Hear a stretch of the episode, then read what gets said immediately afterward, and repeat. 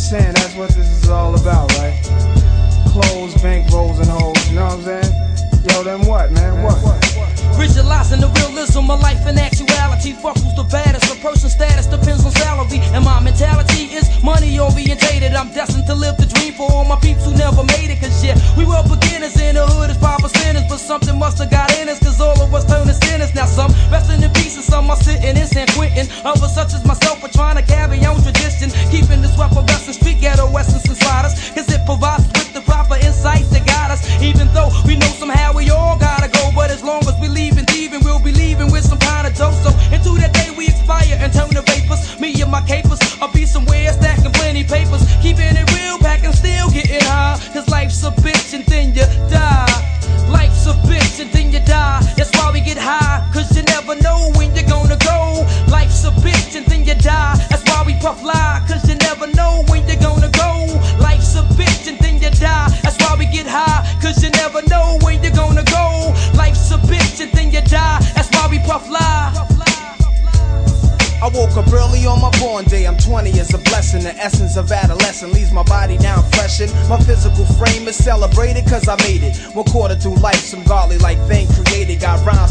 365 days annual plus some. Load up the mic and bust one. Cuss while I puss from my skull cause it's pain in my brain vein. Money maintained, don't go against the grain, simple and plain. When I was younger, this I used to do my thing hard. Robbing foreigners, take their wallets, they jewels, and rip their green cards. Dip to the projects, flashing my quick cash and got my first piece of ass smoking blunts with hash. Now it's all about cash in abundance. Niggas I used to run with is rich, are doing years in the hundreds. I switched my motto. Instead of saying fuck tomorrow, that buck that bought a bottle could've struck the lotto. Once I stood on the block, loose cracks, produce stacks. I cooked up and cut small pieces to get my loot back. Time is illmatic, keep static like wool fabric. Pack a formatic to crack your whole cabbage. Life's a bitch and then you die. That's why we get high. Cause you never know when you're gonna go. Life's a bitch and then you die. That's why we puff lie.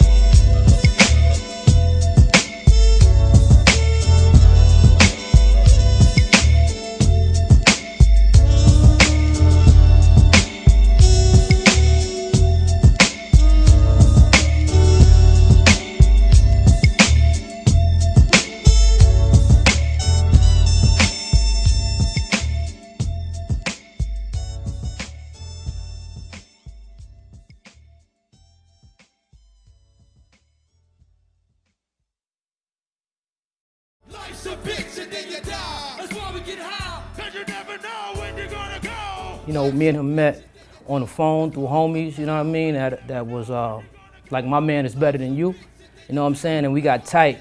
And um, I was doing my thing in the streets. I just was coming through um, showing support for Nas for his album. And it was the last song, and I was in the studio with him. You know, a lot of smoke in the air, you know what I mean? And, and the music playing, and I started chanting the, um, the hook I had already. He's like, yo, I like that. I was like, stop playing, you know what I mean? Because he critically acclaimed. You know, at the time, everybody talking about him. And I wasn't trying to get on the album. I was just there showing support. He was like, yo, you got something for it? You know what I mean? So I said, yeah, I got, I got a little something, you know what I mean? I'm not, I'm like, you, you playing, right? Because he's like, nah, I can't spit it. I did it, and the rest was history. After that, every label in the world was getting at me, you know what I mean? One verse, and I, I didn't have a demo or nothing. You know, I didn't have no coaching. So I think Sony came to me, and I know he was under Sony. I was like, you know, I'm not gonna go over there because, you know, um, that's like his home front. So I went with uh with EMI. Actually, EMI outbidded uh Sony as well. You know what I mean? So it was a good look at that time. The six E's out, CD lace, digital readout, no doubt, copy from the draft. I think we formed that off More Money, More Murder. Nas brought it up. Because I introduced Nas to um, Fox, I think. You know, yeah, I did actually. I introduced him to Fox, and we was just, you know, he had a vision kind of ahead because he was like, he, he said the firm with a, a More Money, More Murder. And I was like, mm, that sounds good. And, and now we got to follow up on it. I guess he was breaking off with that Death Row thing at the time. There was a lot of East Coast, West Coast going on at that time. And um, I guess he wanted to venture out. And I think it was just the right season for that move, you know? Even though we was a sacrificial lamb to an extent, because everybody like, yo, y'all ain't selling uh, five, ten million. But, you know, we did million, which was fair. But I guess with the budget, even though I wasn't on the, you know, the money side, but I'm sure we went over budget. But I think we did fair and we opened up the gates for, like you said, the Rakim and, and then 50 came through, you know what I mean? All right, now, fitting that we all playing games here, being that we all players, you know, Monopoly is the perfect game for us. It was like a Brooklyn thing, you know, even, even though Dash was there, Biggs was there, it was just as far as the artist-wise, you know, me, um, Jay, Big, and, and um, Smooth. And uh, with the Monopoly board, you know, everybody wanted to play with real money, Monopoly at one time, so we just brought it to life, man. That was an epic moment. Great together, let's go together. Let's get real now. Alright, looking real good. You know where to go. Uh, uh, uh, alright, alright. Welcome, everybody, to a very special edition of the Legends of Sports and Music. And if you don't know by now, after listening to the opening song, after listening to the opening interview, no, it's not another Nas podcast because I did that podcast. It's on this platform, The Life and Times of Nas, from Illmatic to Stillmatic and of course, um, Nas, the Amadeus of hip hop. Those two podcasts are available. No, I'm talking about Nas's greatest collaborator, the legend himself, AZ, aka Anthony Cruz, one of the greatest rappers ever to come out of Brooklyn, ever to come out of New York City. And ladies and gentlemen, today we are going to take a deep dive in, into his career because when I first heard AZ, I was 25 years old. So I've been there as a fan, as a listener, as a an observer of his entire career. This is the OG Rob Silva. When I talk about an artist, it's not me reading history books. It's not me talking about an artist before I was born, before I was cognizant, before I was coherent. No, I talk about the artists of my lifetime. Artists that I started listening to from when I was a little boy to today. Now, real quick, I I'm not a hip hop historian. I'm an R&B soul music historian. Hip hop in my household was non-existent. I discovered the first time I heard a hip hop song was 1979, um, and this was before Rapper's Delight it was uh what was the name of the song? It was uh Grandmaster Flash and the Furious Five, and the song was called Super Rapping. And I was like, oh shit, this shit is great. I was 11 years old at the time. Then the Sugar Hill Gang came out with, of course, uh, uh their big mainstream hit, doom doom doom doom doom doom, a hip hop, the hip rapper's delight. And then in 1980, I started heavily investing into the music because of two songs that came out in 1980 Kurtis Blow, The Breaks, and of Jimmy Spicer's The Adventures of Soup, Soup, Super Rhyme, Rhyme. And so I began to play hip hop, but hip hop has always been a second banana in my listening to R&B soul music. I love R&B soul music with a passion. I play nothing but soul ballads. Whether I'm in my lady's car, whether I'm in my crib, her crib, when I'm listening on my Beats headphones, going to and from work, at work, it's all about the soul ballads, baby. I love soul music. I guess because if you guys have listened to the podcast throughout the three years that I've been doing the Legends of Sports and Music, you might notice that I'm a bit of a romantic. so I love the soul music. I love slow jams. But there are some MCs that the minute I first hear them, the minute I first heard them, I am like, wow, I am like mesmerized by the flow, by by the music they use, the production, and by the way they uh do their lyrical wordplay. I'm not a scientist when it comes to hip hop. Um, many of you guys that are listening know more about hip hop and the history of hip hop than I do. I just know what my ear tells me is great music. All right. And the first time I heard AZ, aka Anthony Cruz, I knew I was listening to somebody talented and somebody whose gift was born. He was born with that gift, that gift of you can't teach the way AZ raps. You're born with it.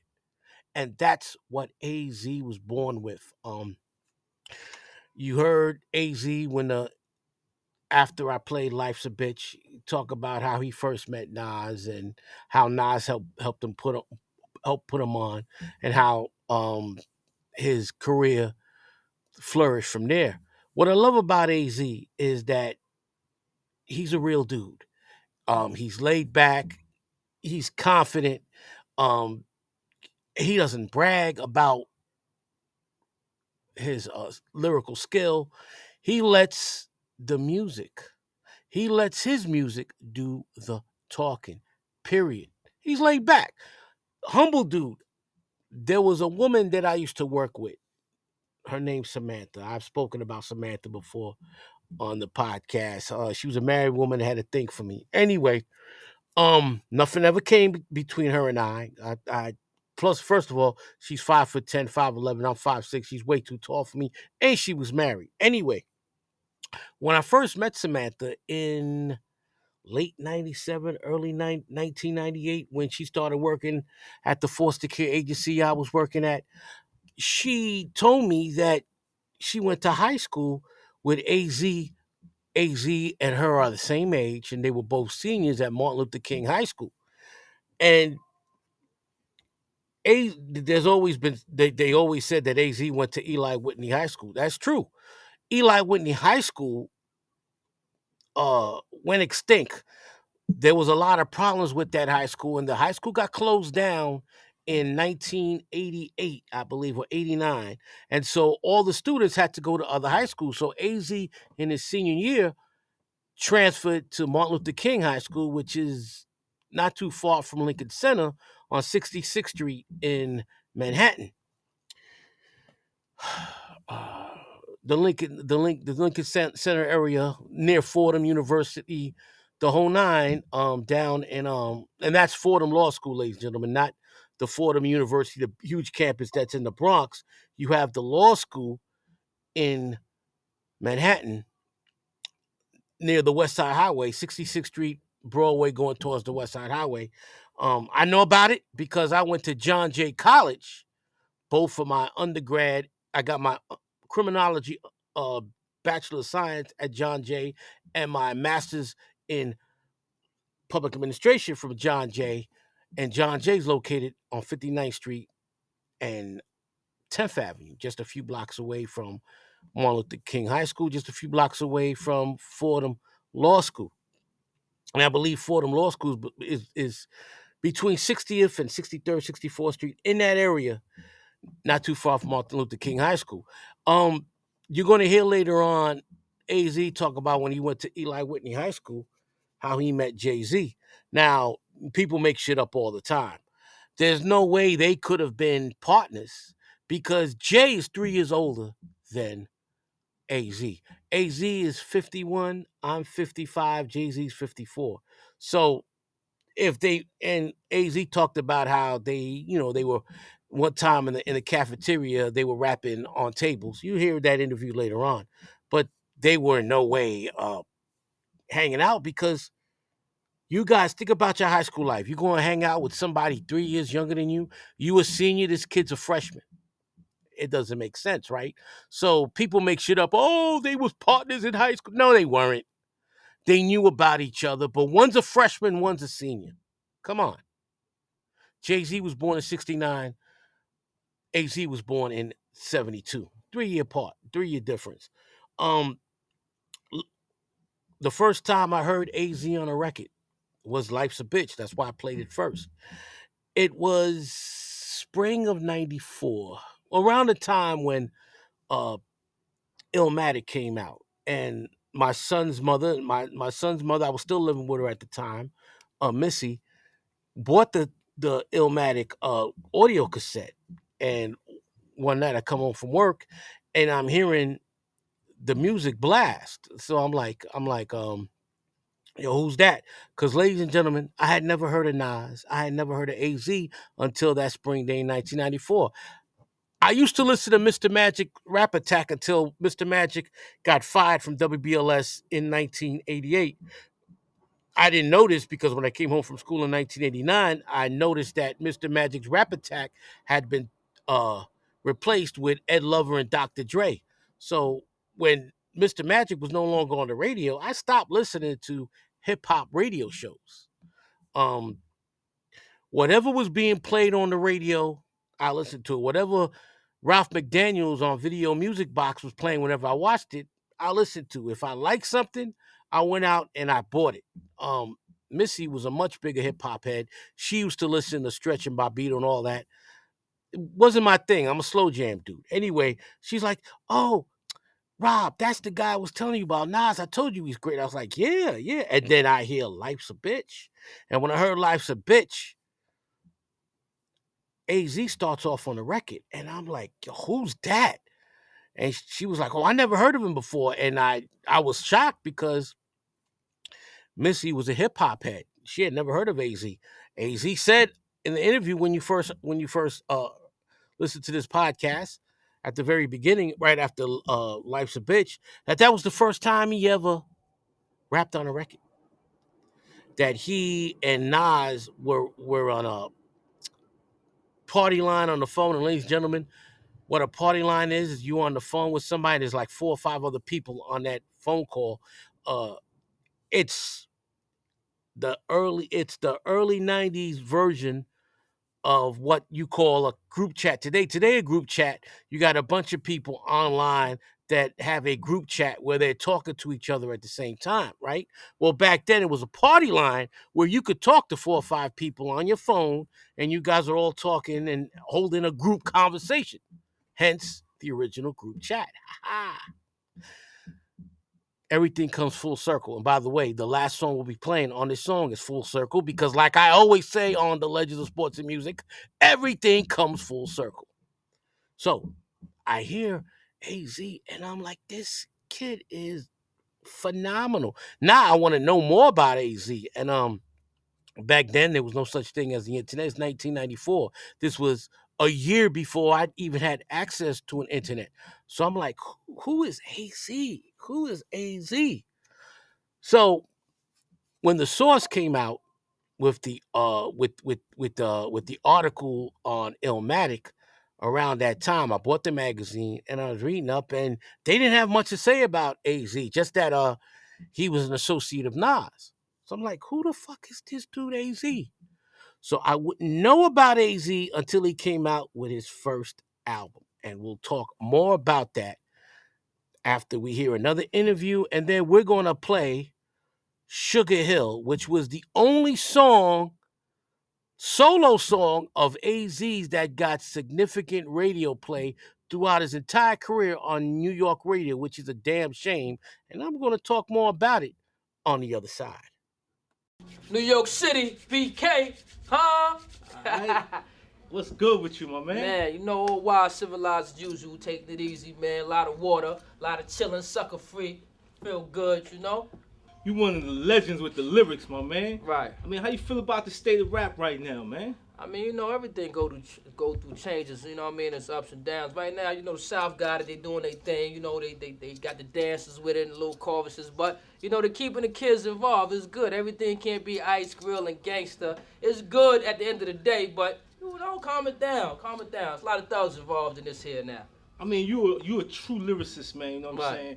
And I always respected your lyrical skills, man. You really got skills, man. Right. I mean, why you ain't being appreciated for that, man? I mean, it's like the media ain't even recognizing you right now. You know what I'm saying? I What's mean, at, that? at, the, at the end of the day, man, I'm platinum in the hoods, man. The hood love is always good, man. It's a lot of politics in the game, man. At the end of the day, once you win it, you gotta be in it to really understand it. But you know, I, I take the good with the bad. You know, I'm still here. I'm, I'm still chilling. it ain't stopping my shine. So I mean, everybody calling me, man, and this is Right. the number one question, man. What's up with AZ and Nas, man? What's happening, man? I mean, you know, I mean, I was with homie when we first started the game and all that. You know, I mean, I, I, I guess I'm one of the few I could say that did the most record, records with Nas. But I mean, we grow, we men. You know, what I'm saying everybody got different zones and everybody branch off into their own self. And you know, homie Mavi, he got other deals and other ventures, and he's doing his, his thing, and I'm doing mine right now. We just there's no bad blood nowhere, but everybody doing them.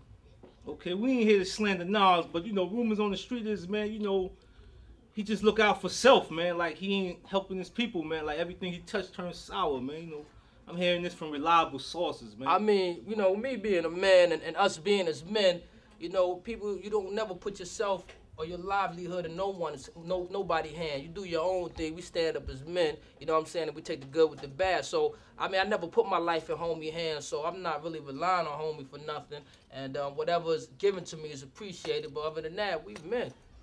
Okay, okay, man. Rumors, man. The biggest rumors in the street. Streets going crazy right now, man. They say you getting ready to sign with Dipset. Is this true, man? I mean, it's a possibility. It's a lot of things up in the air, man. I mean, Oh, boy. ain't no ink, but New York, y'all know what it is, man.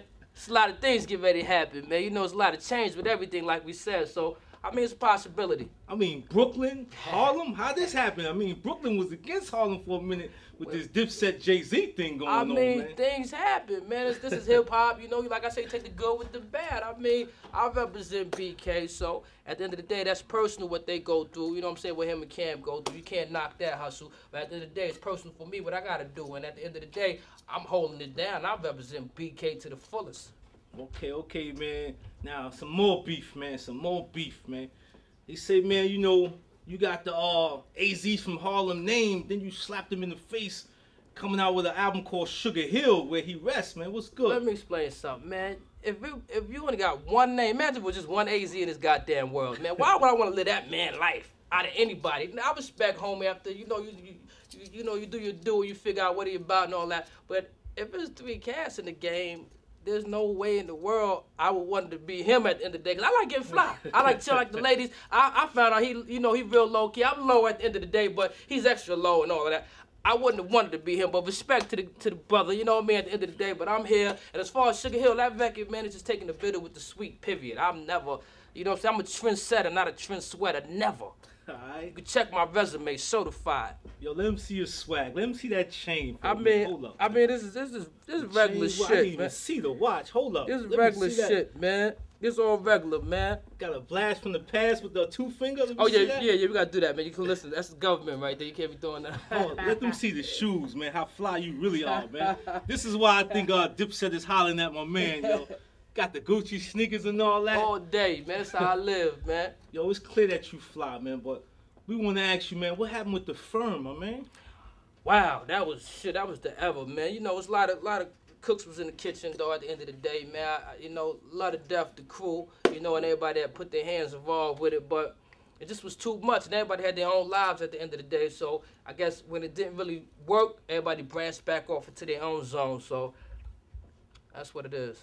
Okay, okay. One of your albums didn't come out, man. Why is this, man? What's going on? Oh man, when I was working on it, my first independent joint, I mean it hit the streets and it got bootlegged. It was all on the net, man. And I mean, me being the brother I am, I went right back in, cooked up something real fast and dished it out and uh do what I do, and it, it was a good look. And like I said, I'm on a second joint right now, which is the format, and it's even greater. I get greater with time, you know. Okay, rapper to entrepreneur, man. Let's talk about Quiet Money. What's good, man?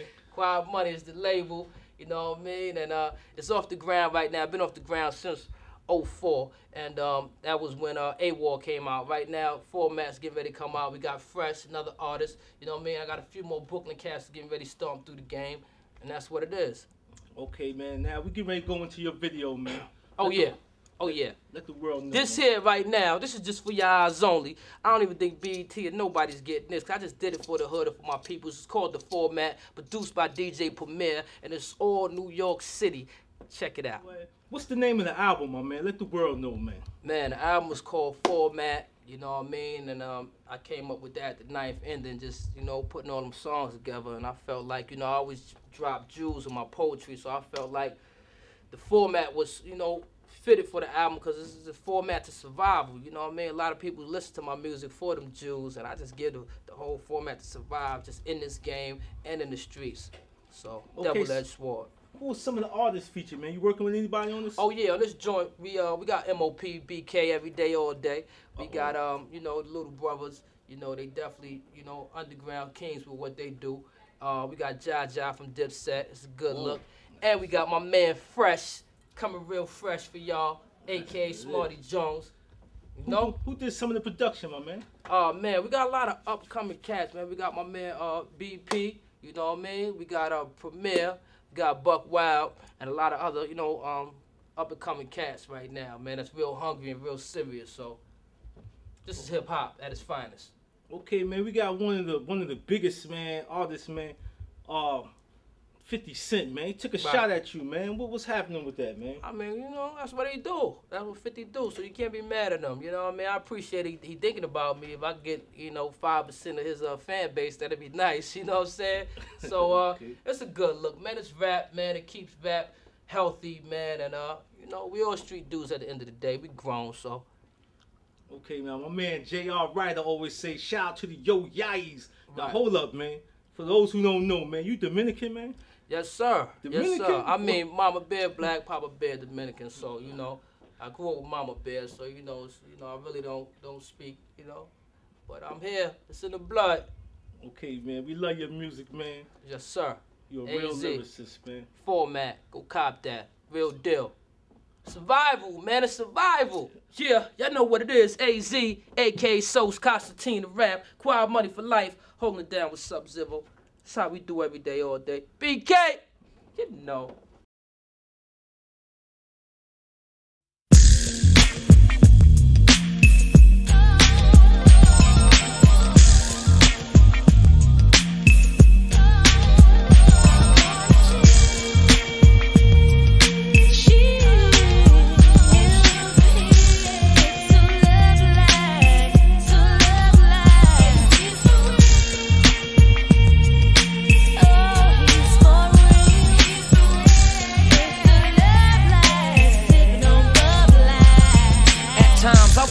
Watch out the Marriott, zoning on owning co-ops, farms, drop top coops and yachts, guzzling straight shots of scotch. Formulating up plots to escape from Salem's lot, cause it's scorching hot. Making it hard trying to figure who's out to trap me. But tacky, got all kinds of undercovers that's coming at me. Perhaps he won't be happy till they snatch me and place me with half a slack be Sitting in Kazaki, but never me. See, my destiny's to be forever free.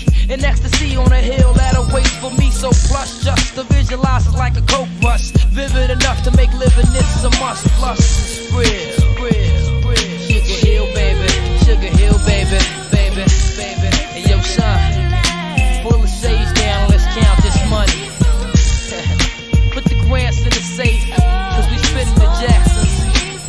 The Washingtons go to wifey. You know how we do. Cutting grams or wrapping grands up in rubber bands. I'm a recovered man. Our plans to discover other lands. Suburban places got me seeking for oasis. Out by the cases. Ladies are all races with dime faces. Sex on the white sand beaches of St. Thomas. Though this ain't promise. I'm as determined as the old timers. I want a villa in the Costa Rica. So I can smoke my beefer and enjoy how life's supposed to treat you. Laid in the shades of the Everglades. Finally forever paid. Wearing the finest fabrics tellers ever made. Me and my team. Caribbean cuisines. I guess being down for so long, I'm on this throne to see my dreams. You know what I mean? Sugar Hill, baby. Sugar Hill, baby. Baby, baby, baby.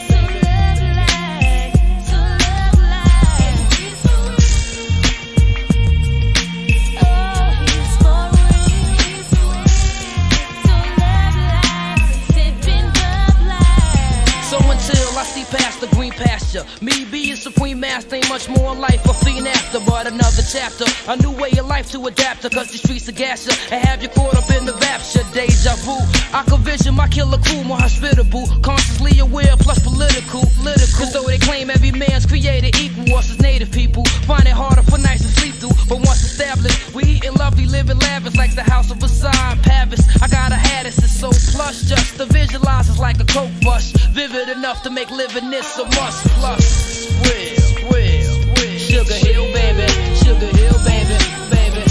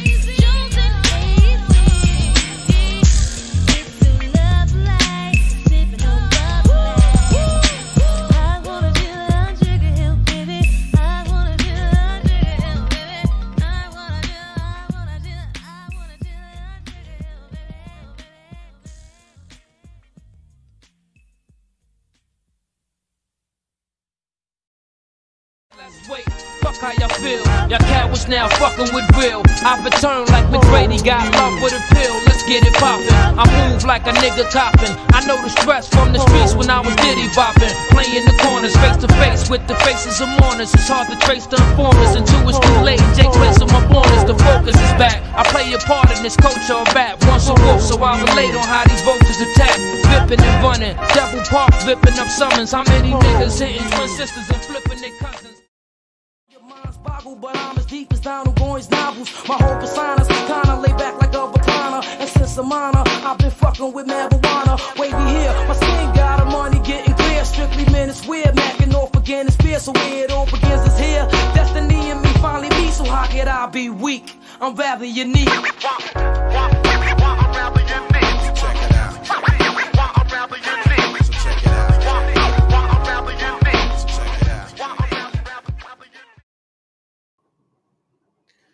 AZ's debut album came out in 1995 and it was called Do or Die. And there's two songs on there that are just plain fucking phenomenal. All right. The first and probably biggest hit of his career was Sugar Hill, featuring Miss Jones, who at that point in time was a 22, 23 year old R&B singer who never that was her biggest claim to fame was singing the hook and singing background to AZ Sugar Hill. But Miss Jones will become a famous disc jockey. And at one point in time in New York City, she had the number two highest rated program on the radio as the co-host of the Star and Buck Wild show. You had Star, uh, one of the most controversial disc jockeys in history in New York City, with his uh, brother Buck Wild, who was, you know, a goofball. Um, Star did all the talking, and Buck Wild every once in a while would chime in with something. Um, you could tell that Star was taking care of his younger, uh, disadvantaged brother because mentally, I don't think he was all there. But Star, the brains behind the operation, was put together by the Hot 97 FM program director, hooked up Star Buckwild with Miss Jones. They had no relation before this. And immediately, this was 2000, Star Buckwild and Miss Jones had incredible chemistry, especially Star and Miss Jones. There was great chemistry between the two of them. And I hated Hot 97, but I would listen to Star and Miss Star Buckwild and the Star Buckwild show with Miss Jones because I loved Star being that he was an older cat like myself. Star was even older than me. In 2000, when Star and Buckwild first got on the radio, I was on Hot 97, I was 31 years old. And when they combined with uh, Miss Jones, what I loved about that program was they were different than the other disc jockeys on Hot 97, the Angie Martinez's and the Funkmaster Flexes. Angie Martinez, Funkmaster Flex, Ed Lover, and Dr. Dre, they kissed the artist's ass. They sucked up to the Jay Z's of the world. Um, they kiss ass. They kiss ass. Oh, Jay Z, you're the greatest. You're the greatest. Oh, Jay Z. Oh, Jay Z, you're the next. You're the next big. Oh, you're the Jesus Christ of hip hop, Jay Z. Oh, rest in peace, Biggie. Oh, oh, oh, shut the fuck up. What I loved about Star was Star, aka Troi Troi Torain, called it like he saw it. He, if you had a great talent, he'd call you for it. But if you were full of shit, he'd call you out for it. And he didn't kiss anybody's ass. And he paid homage to the hip hop pioneers. He would have on his program the Chuck D's and Big Daddy Kanes and Slick Ricks of the world. The rest of the station ignored hip hop's past. You know, of course, when Funkmaster Flex would would would would uh spin his records, like when he would do his his his um mix uh when he would do his mixing mixing, yeah, he would put in some Big Daddy Kane and Slick Rick, but never on Funkmaster Flex program would he talk about the pioneers. No, it was always Jay Z, then later on Cam'ron and Mase and that piece of shit Puff Daddy. He kissed their asses. Never Star. And Star will call out the clowns like a Puff Daddy. He would call out Mase. He would call all those dudes out. He would call out Jay Z. He called it like a seat. And he loved AZ just like I did. But for some God forsaken reason, Sugar Hill was the only song I ever heard on Hot 97 that AZ had as a solo out, artist. Now, of course, they would play Nas and AZ's Life's a Bitch. Later on, they would play Firm Biz and other songs that the firm did. We'll talk more about the firm later on in the podcast. But rather than unique, the next song you're going to hear, that wasn't played on Hot 97. And that song was better than most of the trash they were playing on that station. Used to piss me off, ladies and gentlemen. Used to piss me the fuck off.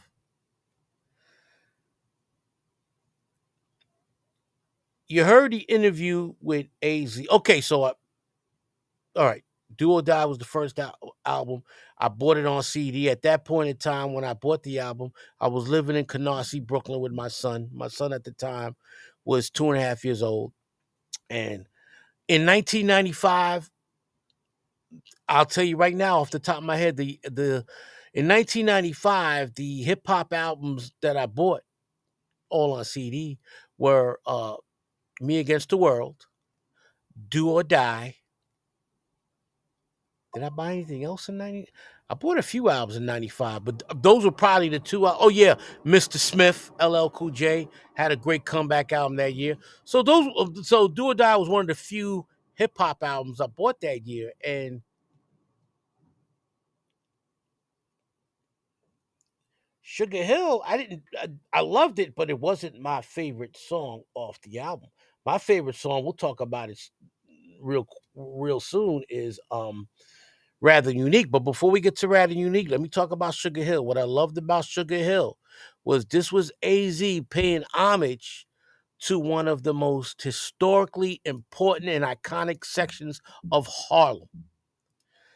And the interviewer was asking, was there beef between him and AZ, the uh, infamous drug lord of the 1990s, of the not the 1990s, of the 1980s, the mid 19 mid to late 1980s who was shot in the head in the summer of 1987 almost died. He was part of the trio the young trio these young kids that were running things in harlem and that was az alpo and rich porter. Rich porter was murdered by alpo. Alpo uh thank god was murdered a few years back. That piece of shit um az Faison is the only one still alive because he got out of the game out of the drug game before the drug game took his life. And I believe that, you know, AZ Faison didn't like the fact that there was a rapper calling himself AZ and that AZ had this record out called Sugar Hill. AZ and you'll hear the interview later on in the podcast, did not take his name from AZ Faison. AZ, Anthony Cruz, while growing up in East New York, became a member of the 5% Nation. And I've mentioned this before on the Wu Tang Clan tribute podcast that's available on this platform.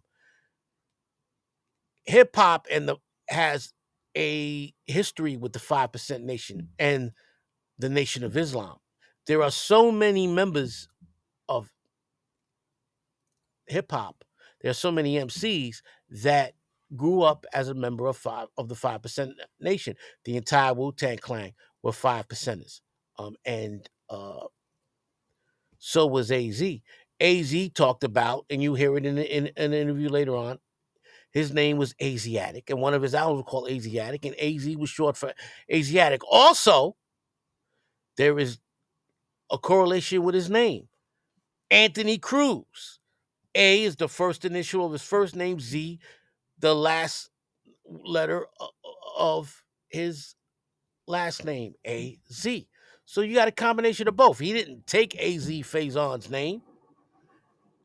He wasn't trying to play that persona. It wasn't like a Rick Ross situation.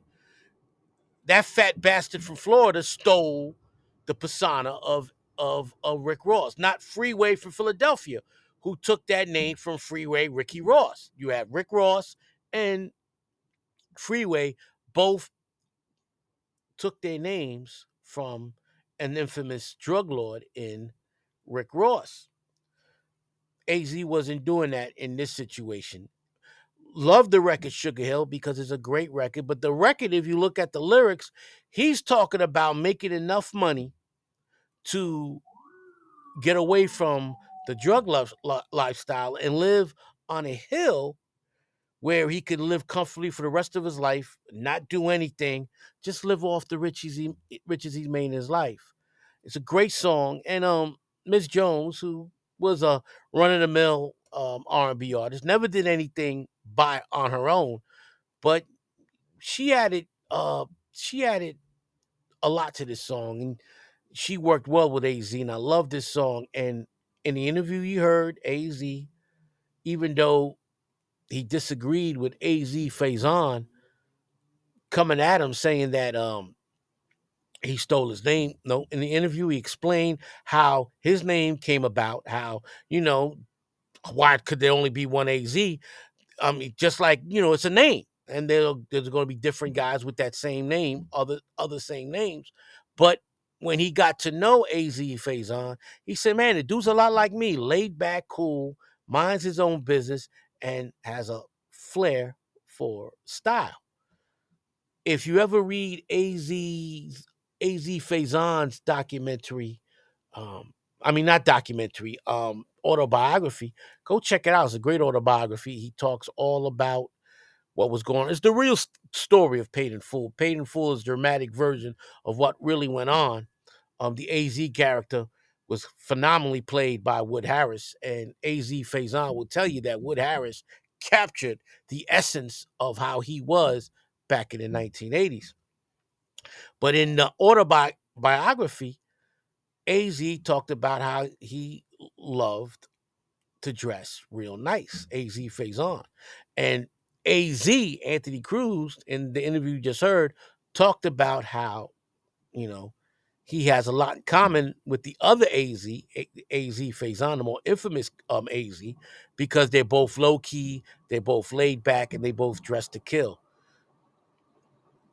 In 1995, I saw AZ on Video Music Box being interviewed by Ralph McDaniels, and I was like, man, this dude is cool. This dude reminds me of the cats from Brooklyn that I grew up with when I went to Graphic Communications Arts High School, GCA High, from 1983 to 1986.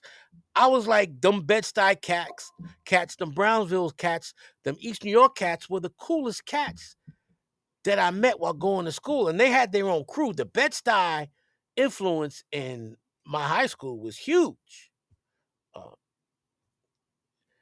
and them dudes dressed to kill with with before Jordans, with the, the before there was Jordans, there were Adidas ruled New York City before the Jordans took over. And they had the clean shell uh, shell top Adidas, green and white, blue and white, black and white. You named it. They were always they had the the fresh leaves or Levi's. All right. Um, they always had great uh the, the flyest Izod shorts. They wore the uh, shirts. They wore the Shearlings and the sheepskins. Me, I was a leather bomber dude. All right. I'm from the South Bronx. Me, it was my Lee's, Levi's. We couldn't afford Izod, even though I was working full time. I wasn't spending money on an Izod shirt. Um, I'd wear striped. I'd wear striped shirts. Um, you know, I, I, I kept my hair. At that time, I wore Jheri curl, but the cats from Brooklyn had the waves in their hair. They they had the Caesars with the waves in their hair. Them dudes were the flyest looking dudes, and I wasn't trying to bite their style. But let me tell you something: Brooklyn cats were clean. South Bronx cats were much grimier, like me. with the long ass Jheri curls and the star. One thing I did uh have in common with the Brooklyn cats, what all New York City cats did was we loved the starter jackets. All right. You know, and I wore the Adidas, but they kept their Adidas clean. My shit got dirty real quick.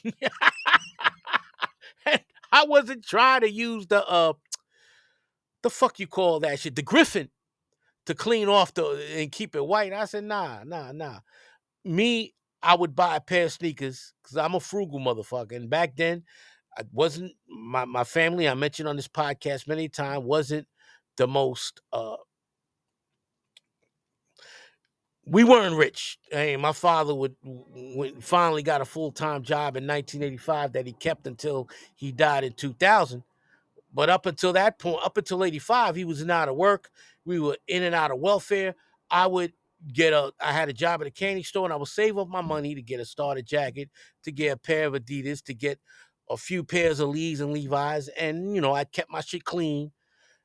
But I wasn't going to spend a whole lot of money. These Brooklyn cats, they were making money. My boy Charlie, Kurt, they were making money, and you you could tell by what they were wearing and the jewelry that they were flashing. I never wore any jewelry in high school. I didn't buy my first gold chain until the early 1990s. I I was a frugal motherfucker. I stayed clean and I made sure I had five pairs of Lee's and Levi's so I could wear one every every day of the week, do my laundry. We did have a wash machine in my apartment, so I made sure I cleaned it and I hang dry. I, I, I, I hung them up. I didn't go to the I didn't dry them. We didn't have a dry. I hung them up and you know, my mother would iron them real nice. And you know, I, I had um I didn't have Izod shirts because I wasn't spending all that money for Izod shirt, but I had nice striped shirts. Um, and I kept, I tried to keep my Adidas clean. You know, I'd, I'd get a, a, a rag and, and soap and, and I'd wash the dirt off. And, but I never used that Griffin shit because my father told me if you put Griffin on a on a white pair of sneakers, eventually that shit is gonna crack. And I see many a dude's sneakers crack, but those dudes from Bed-Stuy, and, and they were mad cool. My brothers to this day, uh, rest in peace to Kurt. Kurt died young. Um, you could tell that they were doing more than a after school job. They, but they were clean, and that's who Az reminded me of. He reminded me of those cats the way he dressed, and dumb dudes were laid back just like um Az. So now we're going to play another interview, and then we're going to play rather u- unique, which is one of the greatest hip hop songs of the 1990s that's never talked about. Talk to you guys in a minute.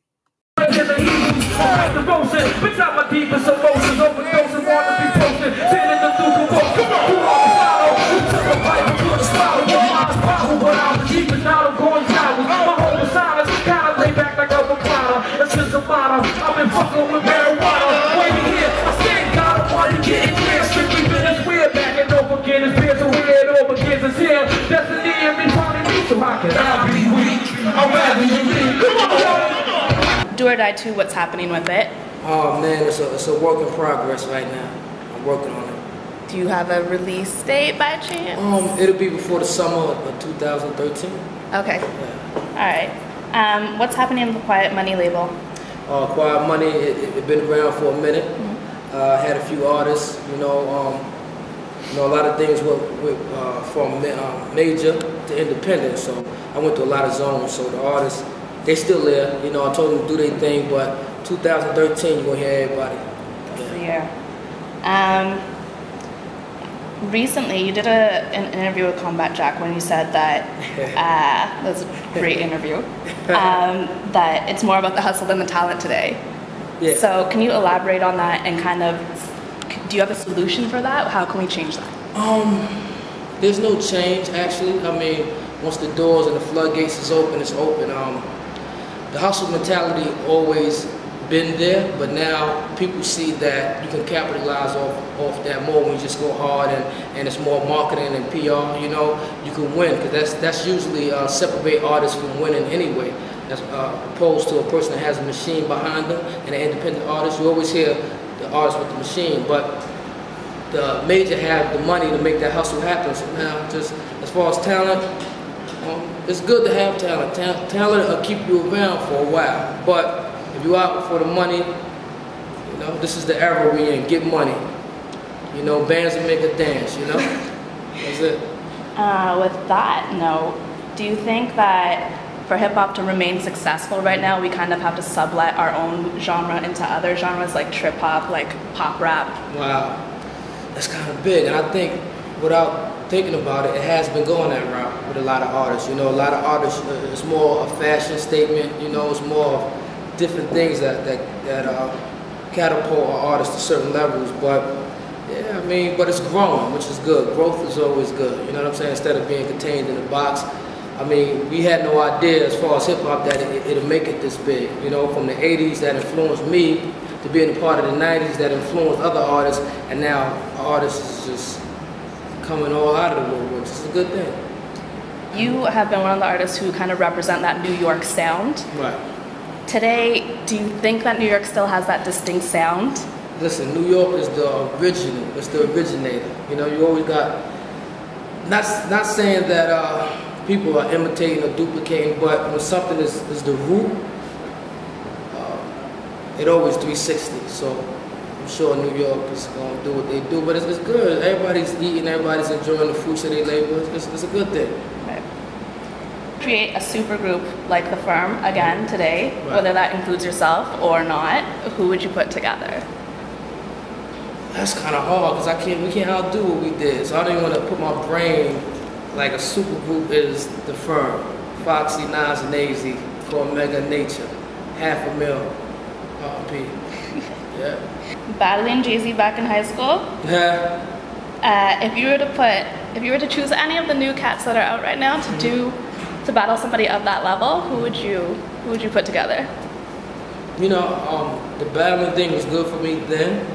Um, I know these is good questions to get answered, but I don't think I'm the battle rapper now. Anyway, so I don't even, my mind just been erased from that. But when you come up, then with certain levels you got to tackle, you know what I mean? And around that time in high school, that was a level you just had to tackle. But uh, I don't battle, no, I ain't into battling. I'm, I'm out to, to try to help educate in my own way. Not like I'm preaching through my music, but I just try to just shed light on certain issues and topics. Uh, in an industry that no longer guarantees a, a career as opposed to like a Yeah. trend, Right. what would you say has kept you alive as an artist? Um, just being from that cloth and, loving the music and the culture, and um, it's my life. Like it's all I know. I love it.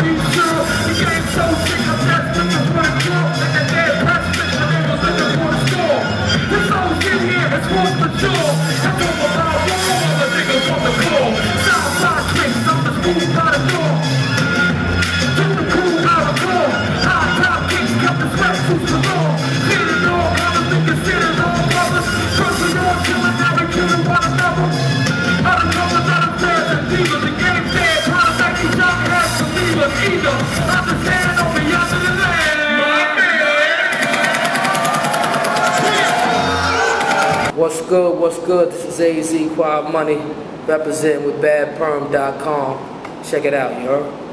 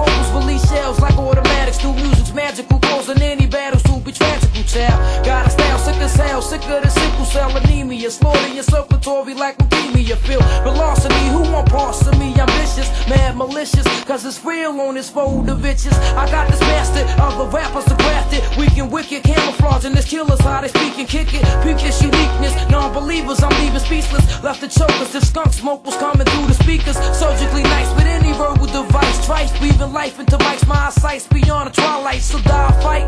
No surrender. No retreat. Technique speak. I'm rather unique. So check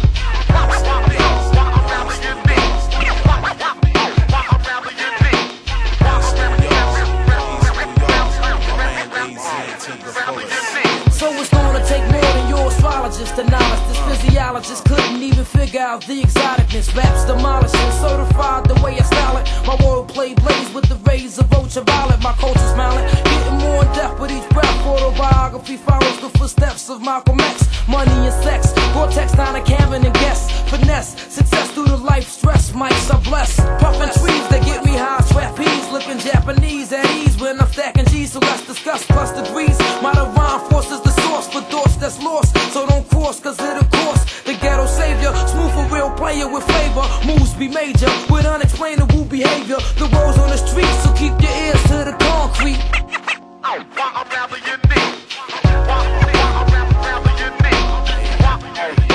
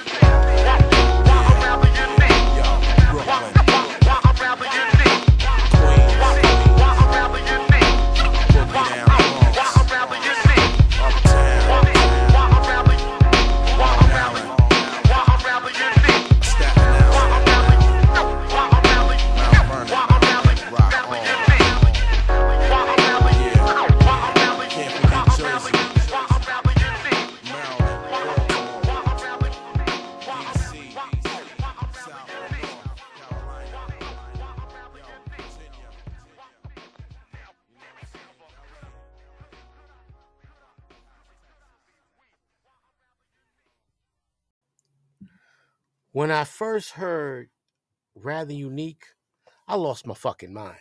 I mean, this song blended all the incredible ingredients that AZ would give his fans, the listeners, for the rest of his career. He would combine street knowledge with a little bit of political insight, combined with one of the greatest flows and lyrical wordplay in the history of hip hop. I mean, this is just a magnificent record and produced by a member of my Mount Rushmore of hip hop producers, the legendary Pete Rock, brother of the great Grap Luva, cousin to the legendary Heavy D. Uh, Pete Rock, with his production, and AZ with his lyrical wordplay and the incredible songwriting and the content on this song always made me wonder why we never got an entire Pete Rock AZ album. I mean, they were born to work together. Just phenomenal. I mean, I loved this song. I'm rather unique.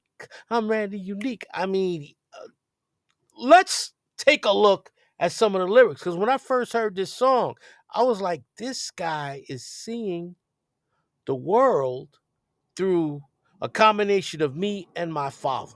Right? I was never a street dude. Now, I grew up in the Millbrook projects of the South Bronx, one of the most infamous projects in New York City's history. AZ grew up in the Long Island Baptist House uh, projects in East New York, another infamous project. And of course, we all know Nas is from Queensbridge, AZ's favorite and longtime collaborator. So when I used to hear Nas tell stories of what was going on in Queensbridge, when I hear when I heard AZ give you stories of what was going on in the Long Island Baptist houses, I heard the same thing eh, when I look back at growing up in the Millbrook projects, looking out the looking out the window. I didn't even have to go downstairs. Remember, I talked about on from Illmatic to Stillmatic, Nas's Project Window song, and how when I was looking out the window, that's that song basically was talking about what I would see looking out my project window. I I couldn't relate to Sugar Hill, even though I know Sugar Hill, Harlem, and the whole nine. You know, that was a a, a song about a drug lord retiring from selling drugs and moving to an exotic location where he could live on a hill. But rather unique hit home because it reminded me of New York City, the South Bronx, 1980s and mm. 1990s, what I was going through. I'm 27 years old when I'm hearing this record for the first time.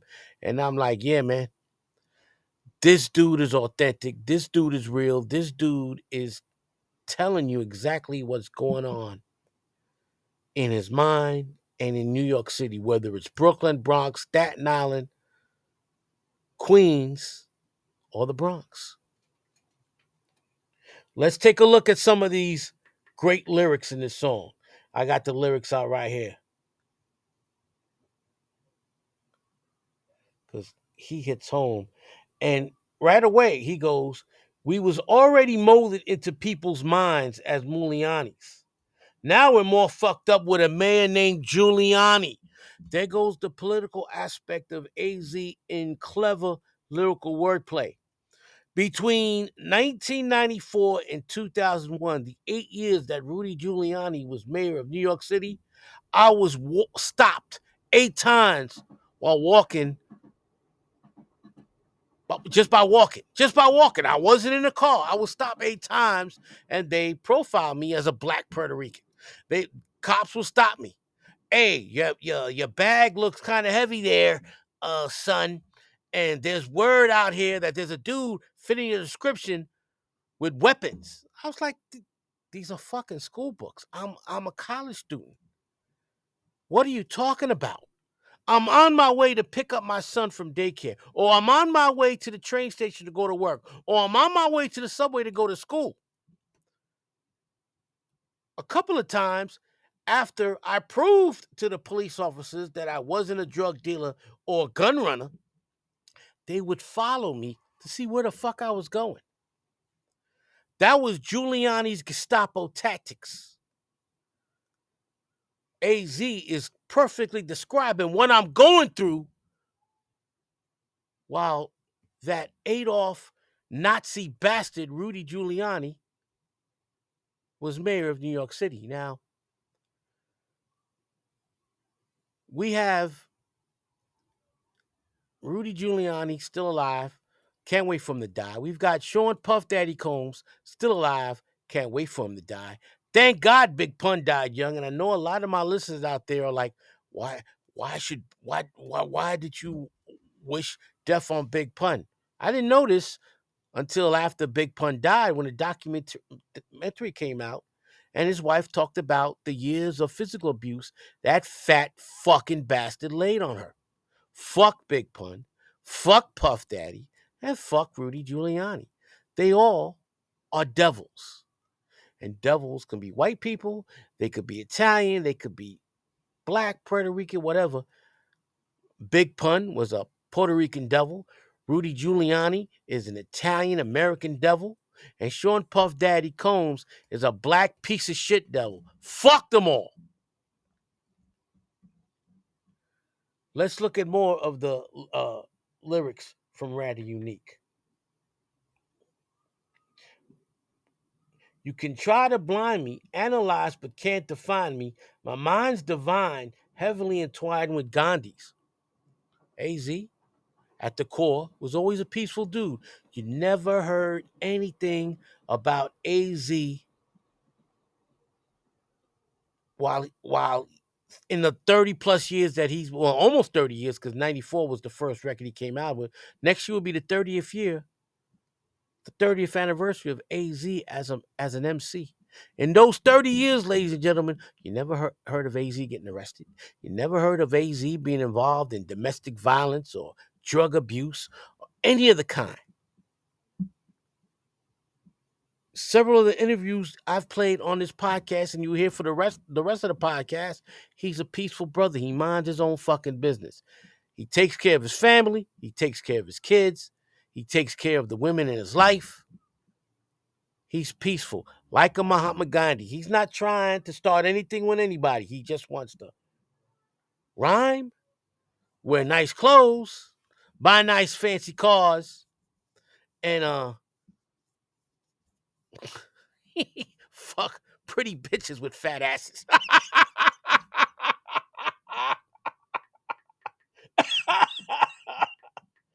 I apologize if I offended anybody out there. My whole persona's kind of laid back like a recliner.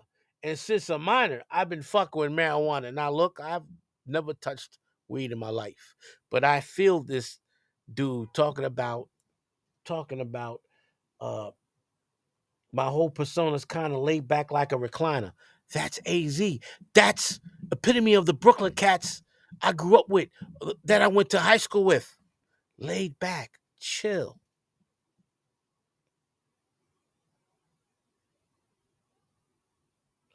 My verbals rip shit, brains give birth to thoughts in triplets.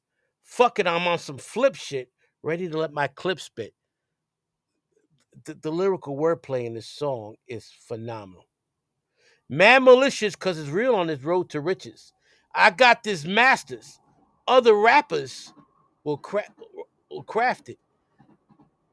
Right there, he's talking about his God given ability to rap. You cannot learn how to rap like AZ. AZ was born with the gift of lyrical wordplay. So, so die a fight no surrender, no retreat. Technique speak. I'm rather unique. Now, he could be talking about his rhyme technique, which is flawless, or he could talk about techniques turn technique turntables that Pete Rock might be spinning on while he's producing the song. Either way, it's apropos to AZ. Ladies and gentlemen, I could talk forever and a day about Rather Unique, but this is a long ass podcast. And there's still a lot that we need to delve in when it comes when it comes to AZ's uh incredible wordplay. So we're going to play another interview. I'm going to play two of AZ's best songs back to back. And then we'll talk all about it and we'll talk more about AZ the man on the other side.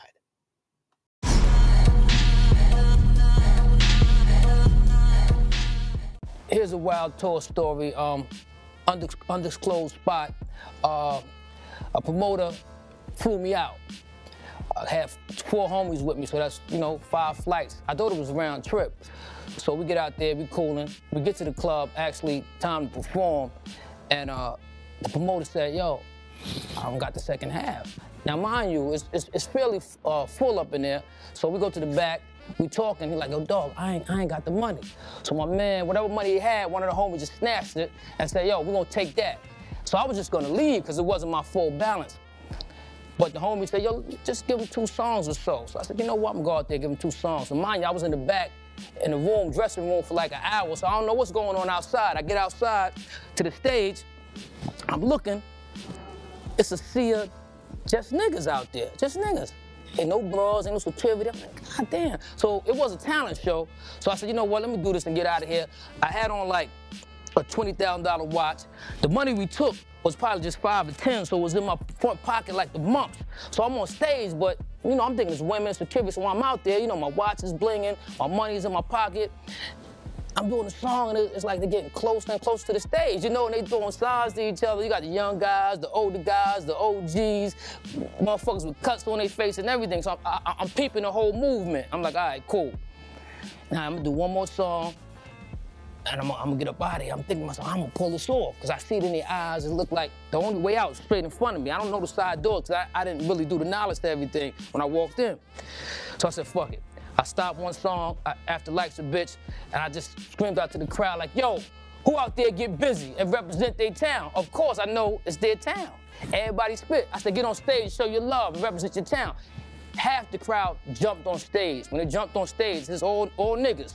Me and my people, I spent, hit them, we jumped down, and we kept it moving, going to the door. Mind you, I didn't look back. So I heard they was coming, trying to get me. I know he was kind of upset because I guess the older G's wanted that watch and that money, and the younger guys just wanted the rap. So it was a clash. So while, while they jumped on stage, I jumped down, I walked into the door, they started fighting. I didn't look behind me, they was going crazy. And uh, we made it out the door, and, and uh, the car was sitting for me right in the front. We hopped and told him to pull off. We was out. I would have been killed. if I wasn't thinking fast enough, my life would have been over. I wouldn't have made it out. All niggas. Not one female, not one security, not one nothing. That was a full setup from the door. Yo, this shit reminded me of a jail yard because all it was was niggas wall to wall, some with scars in their face, others with shirts off and their muscles showing, little nappy head motherfuckers, all type of shit. I'm like, wow. You can see, you know, you look in certain people's eyes, you see that fire, you see that kung fu look, and I'm like, oh yeah, I see what's going on. You know, I was fooled. Like I watched the, the, the Discovery Channel all, all day, every day. I seen what I seen the plot. I seen it going down. Like, ah, oh, they rocking. And I'm, I'm, but by me performing, they thinking, you know, they don't know my psyche. So they're like, okay, we got him. Okay, so let them keep doing that. And as each song I did, I did three songs. They got closer and closer. So I know one more song, it was at the stage already. It was over, you know what I mean? So, yeah, good old days. the good old days. We was on tour with the firm. I think we was in Cleveland, and you know we have these sets. You know everybody open doors when they when they uh, gotta spit their verse. I think I don't know which song it was, affirmative action. I was first or whatever. Now, mind you, this is like the fourth day of the tour. Everything going smooth. You know, we in the pack house now. I think we, like I said, we was in Cleveland. Everybody in the house, everybody from that town. I don't, I don't know if Doug and it was everybody was up in there. My song come on, my door stuck. I can't get the fuck out the door. I'm like, oh shit, everybody there. I'm, I'm, I'm, trying to push it now. If I push it, the whole set gonna fall, cause you know it's a set and the door's open, but it's, it's made of whatever's made of, where you can just push it, the whole shit will fall. I was stuck for a minute. I just had to walk around and shit, just play it all the way out, man. It felt like a sucker. You know, because we was representing at that time. It was firm, baby.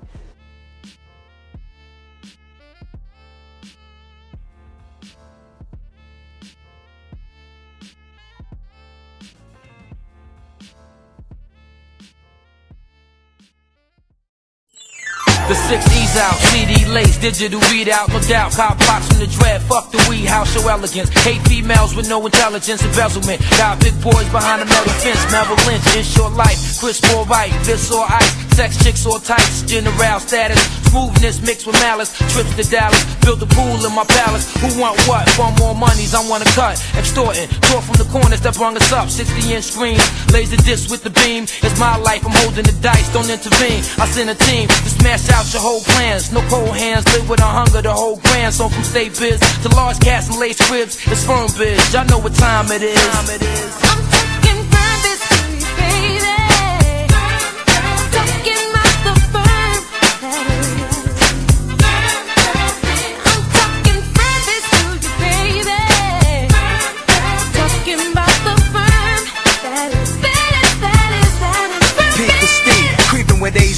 B12's crazy, I ball with the firm's first lady. I brawl with those who hate me. Make me spray out all, hoping for the day I fall. Never that though, pack four fours for like Donnie Brasco. So peep the capos, who Mac most. Splash it up with lactose, pretty thug style. I blow you out slug style.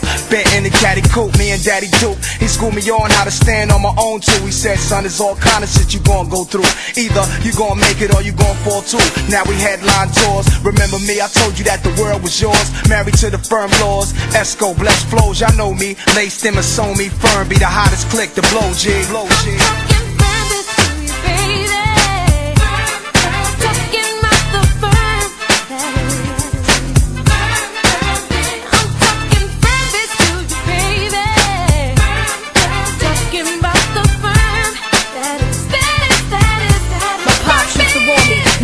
Victim to horny. Keep the pussy tight, stay that bitch. If I'm gon' fuck, blaze that dick. Told me get him four chips and pray push it six. Now I got game to make the thuggest niggas scream my name. Hope the panties drop, only if I cop the baby blue drop. Got to keep my wrist ice. The baddest bitch, yeah, the sex was alright. Laced them all night, going to the crib, jumping out the range in the iceberg tights. Yeah, I know about the five and it's one shut eye. 360 waves spinning cat, thinking he nods. From now to the day we shine and keep my diamond Esco with me in the E reclining. Top dog, the illest duo. Since the boss name was Hugo, AZ phone trio, stay on the Lilo.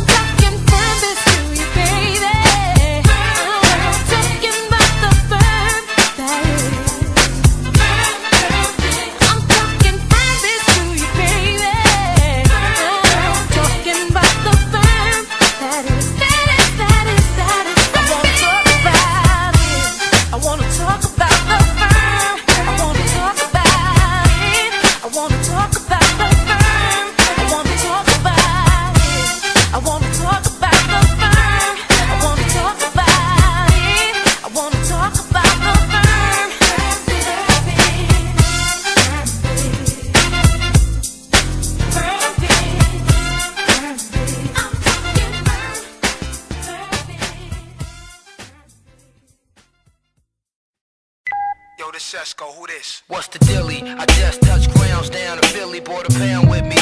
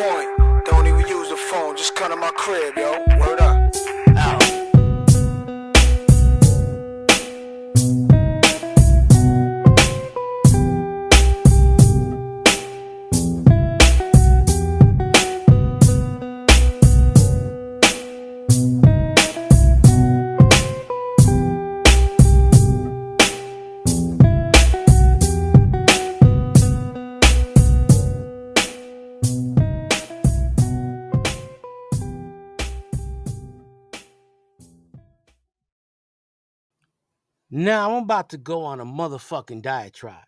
I just played Firm Biz and Phone Tap from the only album Nature, AZ, Foxy Brown, and Nas did together, The Firm.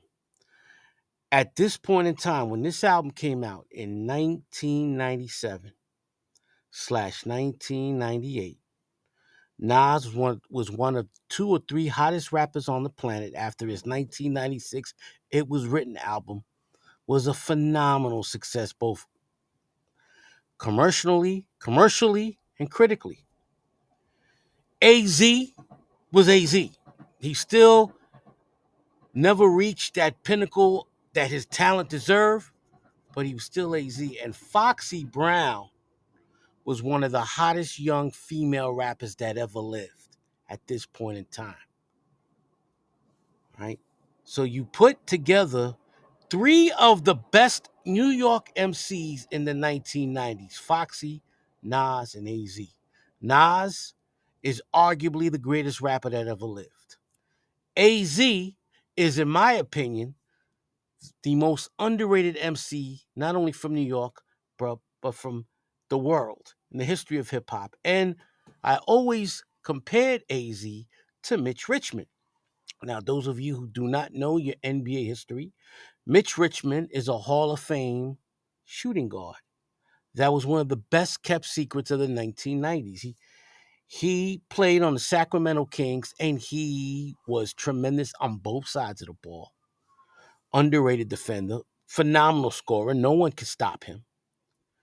Mitch Richmond was that dude before Sacramento and after Sacramento. He had an incredible career. Hall of Fame basketball player. He never got his due. That's why I always called AZ the Mitch Richmond of hip hop. Never got his due, despite the fact that anybody that watched the NBA knew how bad Mitch Richmond was. Ask Pat Riley. He tried forever to get Mitch Richmond on the Knicks. Ask Michael Jordan, who always said Mitch Rich was one of the toughest guys he ever guarded. And as far as AZ goes, ask Nas, who the nicest MC he ever dealt with. There's a reason why Nas and AZ did so many songs together, because real recognizes real. And then you got Foxy Brown, who's one of the greatest female MCs of all time. I don't, whether you like her or not, whether you didn't like her lyrics, you know, Foxy was a Foxy was Nicki Minaj before Nicki Minaj. Foxy was a great lyricist. Um, from Trinidad, uh, born in Trinidad, came to the New York, came to New York City as a young girl, just like Nicki, and had to work her way up just like Nicki in a male-dominated industry. And like Nicki, rose to the top. Now, Nicki has had a much greater career than Foxy. But Foxy laid the groundwork for Nicki Minaj to not only idolize and uh, try and duplicate, but surpass. Who's to say that if Foxy Brown had never made it to the point where she made it, would we have had a Nicki Minaj? And I know both Foxy and Nicki are polarizing, and you guys out there that are listening might not like either one. or one of the other. You may not like the fact that Nicki married her uh, childhood friend that is a uh, is a uh, sex offender, eh, right? And I, I understand that. You may not like Foxy because of her lyrics of of the feud she had with Little Kim that you know almost almost resulted in people dying left and right. I understand that. And Nicki took shots at at Little Kim years later, and I always felt that was because Nicki idolized Foxy, and that that's her native, you know, that's her native sister. They're both from Trinidad. Look, I've dealt with a few Trini women. The longest relationship I ever had with is with a Trini woman. Is with a Trini Trini woman, right? Uh, they they they can be in ha- they could be in handful. be that as may, be that as it may. You've got Foxy, you've got Nas, and you've got AZ. Right? This is a dream team. And you got what many consider, not me, but many consider one of the two or three greatest producers of all time in Dr. Dre. And I'm about to shit on that motherfucker. So you're Dr. Dre, and you are considered at this point in time one of the two or three greatest producers on the planet. People call him a musical genius. I don't, but that that's another story for another day. So you've got you you got Dr. Dre with these three, and you got the Trackmasters. You got all these great producers working on this album, and they don't do the numbers that Aftermath, Jimmy Iovine, Ted Fields thought they would do, and it was one album and done. And I blame it on Dr. Dre. Look at the track record. Dr. Dre had in his stable at one time Nas, AZ, Foxy Brown on the firm, and Rakim. And he dropped the fucking bag on all of them. First of all, he told the god Rakim he wanted him to do gangster music. Rakim has never been a gangster rapper. Rakim told him, All right, here's your advance. I'm going back to New York. I'm taking my wife and children. See ya. That motherfucking wife beating, serial female beater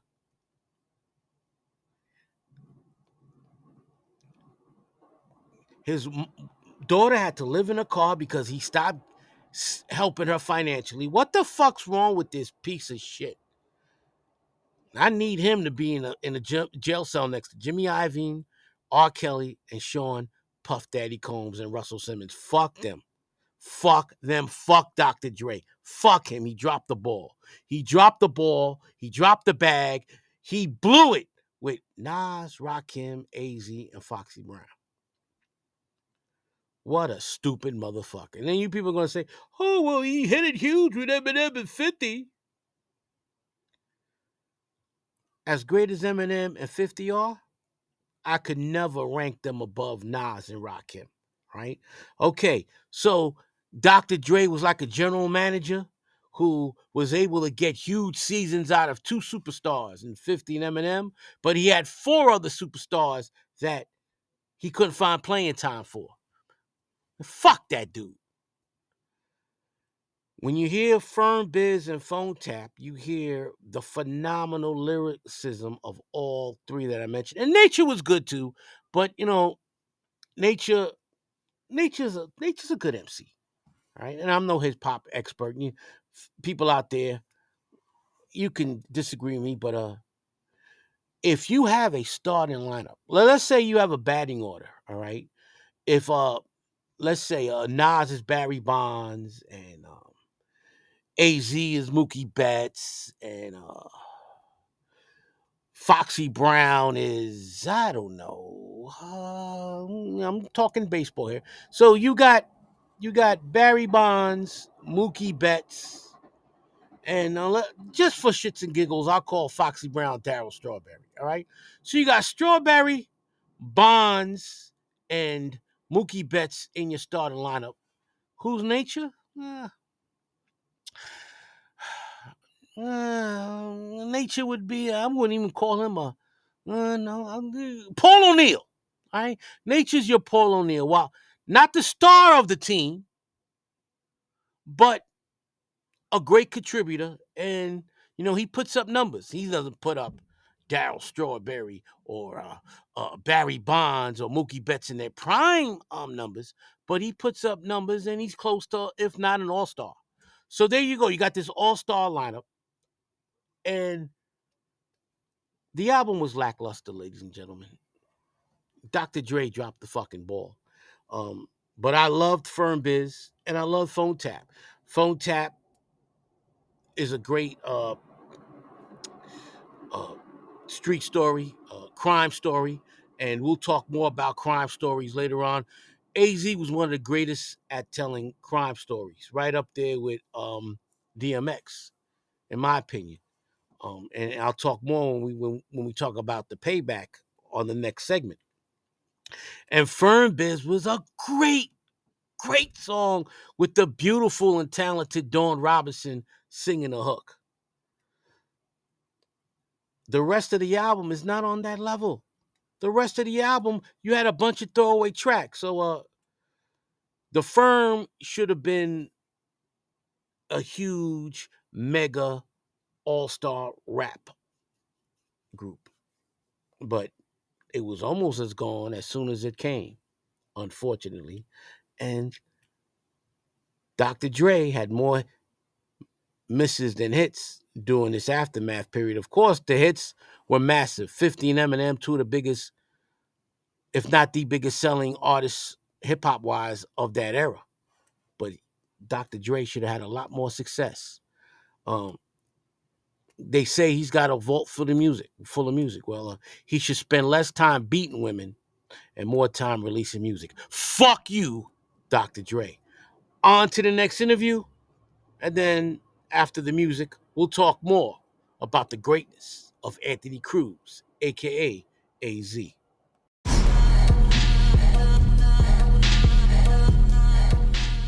You know, me being in the game so long, it's a lot that I I, I, I would earlier. If you asked me that question like five years ago, that I hate in the game, that I hate about the music business, but now I really don't give a fuck because it's a part of life. You know what I'm saying? Like it's, it's life gonna throw you a whole bunch of shit, and how you handle it either gonna make you or break you. So how can I complain about what's going on in the music business when it's a music business and we know it's there's a lot of sucker shit in any business you deal with. I don't give a fuck if it's corporate or on the street level. It is what it is. So I really don't give a fuck. I handle things when they come. I don't sit and stress it. I don't think about it.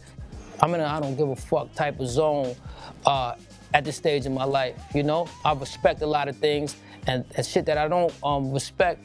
I just move away from it. Like, fuck it, it's, it's life. You know what I'm saying? It's, just, it's, it's life. I never knew what I really wanted to do in the game because it just fell on my lap. But I, when it fell on my lap, I knew I had to do something, and I did it. There's no plan to this. There's no blueprint. Like people be looking for a blueprint for something a lot of times, but there's no, really no blueprint. It's like when something presents itself to you, you just take it and you try to expand it and exploit it as much as you can, you know? And and and, and that's my jewel, everybody. Like there's no blueprint to nothing. Nothing we set out. It's just a matter, even like what you, what you putting together. There's no real blueprint. You know you want to do it and go to another level, and you hope that the, the chips fall in place. And that's how it is with everything. You know, some people think they're ready for certain things, but they're not. And then, you know, some people think they they they are, and they just go, they take it to the next level. It, just, it happened organically, and um, I'm here, I'm here now. Like I'm still trying to figure the whole shit out. Like, you know what I mean? Like when you go, when you majors and you fuck with them labels, you get more exposure, which is a great thing, because some people are just fanatics for fame. I- uh, You know, I never gave a fuck about the fame. So I wanted the money. But then when you go independent, it's so many roadblocks. And a lot of people don't have that mindset to, to maneuver through the roadblocks. So they get frustrated and they fall back. So, you know what I'm saying? Like, I'm still just trying to figure it out, but I, I'm, I'm shaking and baking because I've learned that from New York. And I learned that, like, okay, I got hit, let me get back up and keep moving. I got hit again, you know what I'm saying? So, it's whatever, man. Dealing with, with everything in this business, you, you gotta be connected to the Most High. It's just self-explanatory. I don't give a fuck how tough you is or somebody tougher, how smart you is, somebody smarter, how much money you got, somebody got more money. For a chick with a big ass is a chick with a bigger ass. Like it is what the fuck it is. But how are you gonna use it to differentiate you from the other person. You know what I'm saying? It was a phase when, when I was younger where I didn't put much thought into what I was connected in because it's not like I did not never believe in. It's just that at that you know sometimes you you get frustrated. You like it can't be. You know what I'm saying? But I always knew that you know I was connected to something higher. But I also still don't give a fuck. I still don't give a fuck to this day. Like I just got to maneuver. Like I'm not even putting everything in that zone. Just like yo, whatever, man. Whatever fucking come, we gonna handle it. Keep it pushing. Flopper to the top. Fuck it.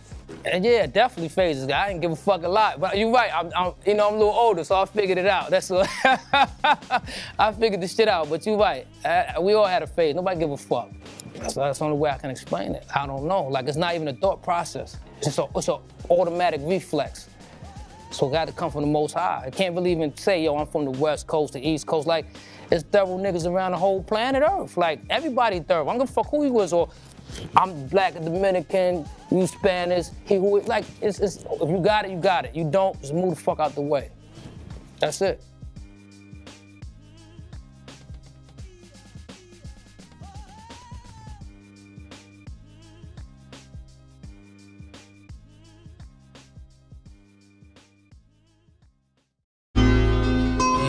Son. I know you can hear me, man. Shit been crazy in the hood since that happened. but I found out the cat that did that. Road demise. I'ma see him in a minute, son. it's on. I know the clubs where you rock at, the spots you cop at. Keep front niggas showing your rollie, get your watch snatch, watch that. Know where your mom shop at. Got your block mapped and ain't afraid to push your top back. Fuck if you stay strapped, got the drop, it's hard to spray back. That's what you get when you borrow shit and never pay back. So niggas say that. Frontin' like you can't lay flat. You a vat, plus you started this beef from way back. Cash you sit with, even feel you wants to flip shit. Thought I was twisted. Beat that, been home since Christmas. Got the word where your bird live, out in LI. From this next bitch named Trista, sell line best style. So nigga, what now? Got the whole game, fuck now. Who you trust now? See you tinted up your truck now. No need to backtrack. Next time, know who you blast at. Forgetting black clap. Got your cousin killed the nap nap. Now the streets know. Nothing left for us to keep low. Never sleep though. Or to make a nigga reach low. Up in Brookdale. Heard my little man took 12. Jagged hook shells. Doctors claim it don't look well. Left his mom stressed. Now it's time to burn the projects. Teflon vest. Four pounds to make your palm sweat. Put the word out. So vex, I even coach your bro out. She don't deserve clout. Flipping with the cotton herb mouth. Up on tap Scott. Me and Wop. Nickel gas cock. The way we popped up. Some shock niggas made a backstrap. Poor daylight. Y'all hustle fake and don't play right. Hold the shit with broken clips that spit but don't sway right. Clothes cost nights. Hard to remember. Starving nights. Niggas starting fights. Knocks in the dark. Cold clogging pipes. Swapping whites. Used to buy weight at bargain price. Now we scar for life. Targets dissolving slowly out of sight. All illin'. Navigating four wheeling. Alcohol spilling.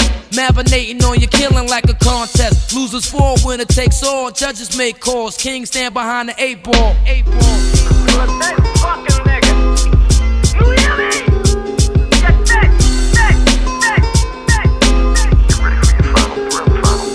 I know the clubs where you rock at, the spots you cop at. Keep front niggas showing your rollie, get your watch snatch, watch that. Know where your mom shop at. Got your block mapped and ain't afraid to push your top back. I know the clubs where you rock at, the spots you cop at. Keep front niggas showing your rollie, get your watch snatch, watch that. Know where your mom shop at. Got your block mapped and ain't afraid to push your top back. I know the clubs where you rock at, the spots you cop at. Keep front niggas showing your rollie, get your watch snatch, watch that.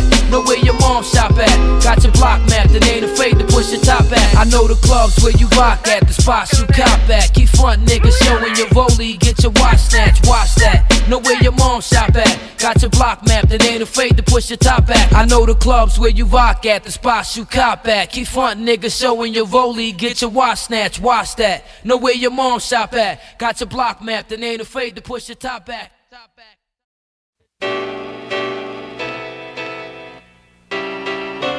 Uh huh.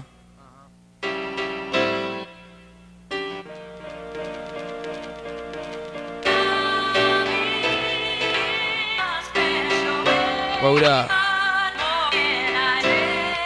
Drop the beat right here. Yeah.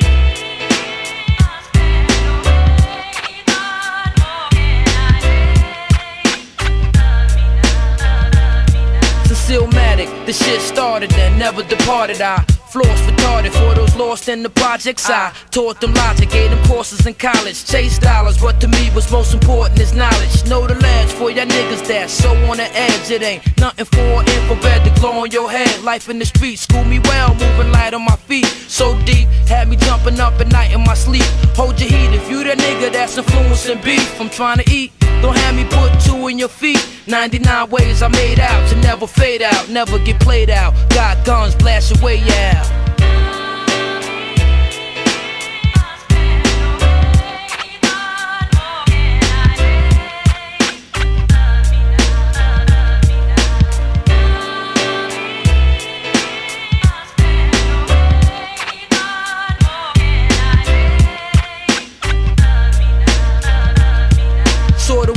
was growing. I know on my quest until I had reality thrown at my chest. Why when it's stressed, it seemed a nigga's own at his best. Is it a test? At time I feel my soul is possessed. Flavors of guests, low key, major connects, phase of respect. Going through it made me a vet. Getting down on grounds forbidden. Big bells from Kawasaki to the cells in Clinton. Listen, we could war till we no more. Either or, or just ball till we all score. It's on y'all. Did this one for the streets watching. And the D's in the streets, let them keep clocking. We clean, got love for the whole game. The gold change, fake IDs and the gold names. But no lames, three OPs and there's more to come. We all as one, recognize I've been this force since young.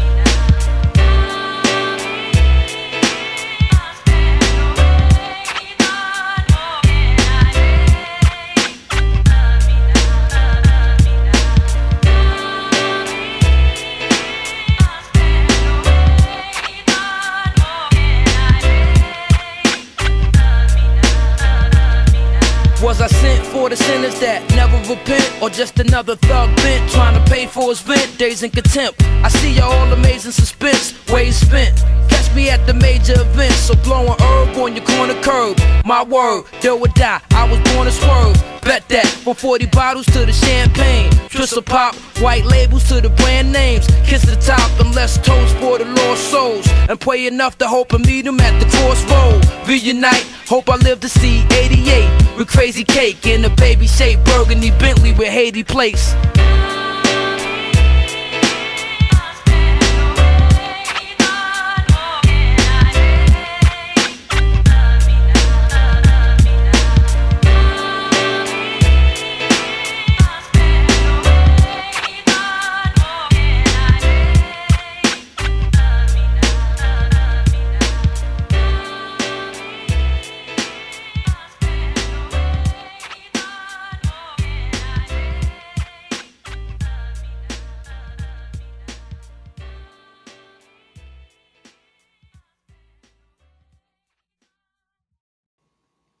First and foremost, I love when MCs use Sade's music as a sample.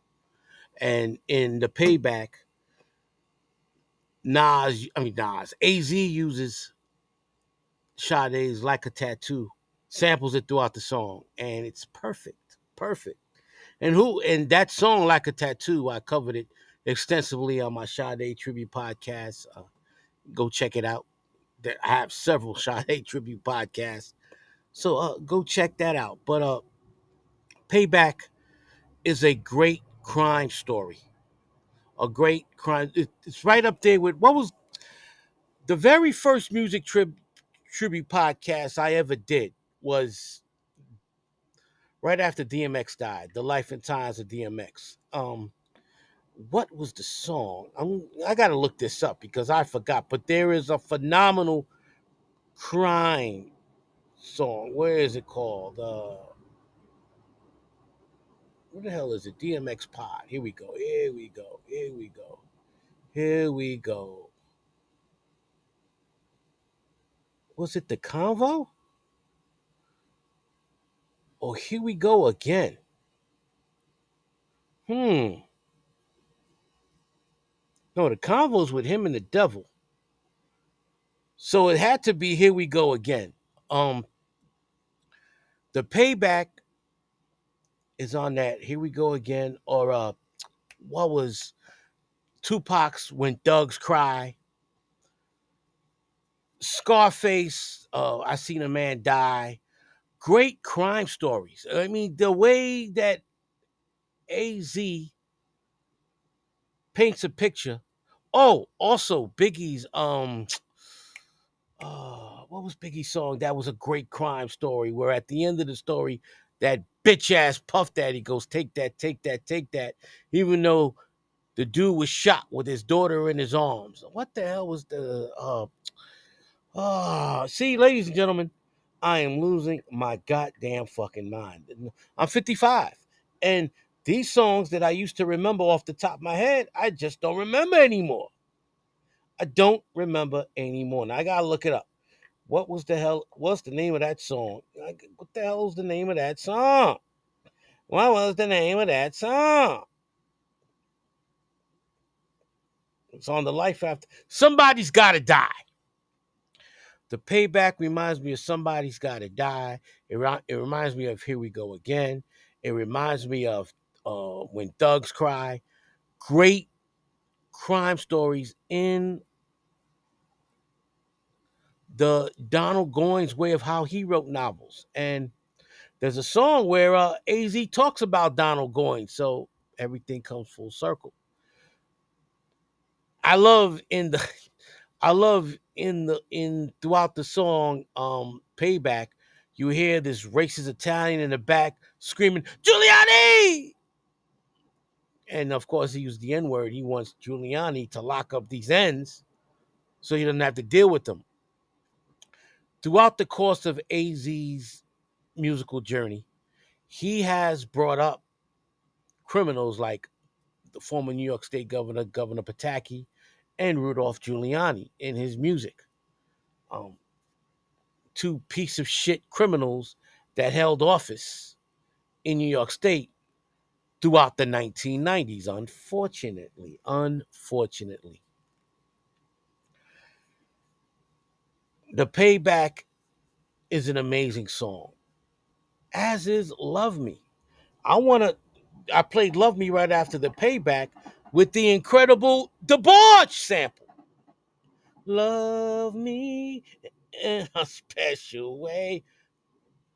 An amazing song. And once again, AZ kills it lyrically. And we want to look at some. When you first hear the song begin, you think it is a love song. No, it's AZ's ode to fallen soldiers, to his fallen peers, people he grew up with, or people that came before him. Like he goes, I floss retarded for them lost in the projects. I taught them logic gaining courses in college. Chase dollars, but to me, what's most important is knowledge. Now, here we get once again, I talk about how AZ was on Nas's level where he could talk, was almost damn near on Rakim's level. Rakim and Tupac did it the best, in my opinion, where they could rap about the crime element, social issues. AZ could do it. Something that Joe Camel couldn't do until much later in his career. Joe Camel was always about big pimping, spending cheese. The great ones. I'm not saying uh, Joe Camel's not great. He's an all-time legend. If you want to say he's the greatest of all time, that's your opinion. Fuck that dude, in my opinion. I'm not passionate about him, but I'm not going to lie and say he's not an all-time great. Yes, he's top five. I'll give him that. He's not in my top four. He's not on my Mount Rushmore. He's right outside the Mount Rushmore. All right. But if I had money to spend, I'm gonna spend money on an AZ album or eight, or I'm gonna listen to AZ before I listen to JC. Ladies and gentlemen, this is the year 2023. I'm recording this on November 28th on my Apple Music playlist. I have not listened to a single Jay Z song in 2023. We're recording this on November 28th. I don't listen to a lot of hip hop, but the, the MCs I've been listening to this year Nas, AZ, and of course, Tupac Shakur. And I've been listening recently a lot to Larry June. I like Larry June, man. Larry June makes music for old players like the OG Rob Silva. but I don't listen to Joe fucking Camel. Fuck Joe Camel. Anyway, I digress. AZ in Love Me is giving you an ode to people that he came up with, people that grew up in the same projects, the Long Island Baptist projects in East New York, that were victims of the street, whether they were selling drugs or whether they were doing drugs or whether they got caught up with the wrong crowd. And it's his love song to them. When you see the song and you hear the, the, the song start, you're thinking, oh, maybe this is AZ doing a love song. No, it's AZ paying tribute to those that he lost. Once again, AZ is criminally underrated and never got the deserve the the the, the, the, praise that he deserves. Yes, he gets those from people in the industry. Yes, he go get those gets from the peers. But god damn it, you never when especially on social media or so-called hip hop experts when they're talking about the greats, they don't mention AZ like when you see the clowns on TV like Stephen A. Smith or Shannon Sharpe or the buffoons of the week that deal with uh, Skip Bayless. Now I don't watch any of these fucking programs, but I know from the clips that they show on on um, Twitter that they talk about LeBron James all day, every day. Okay, or they compare LeBron to Jordan. Or they talk about Steph Curry.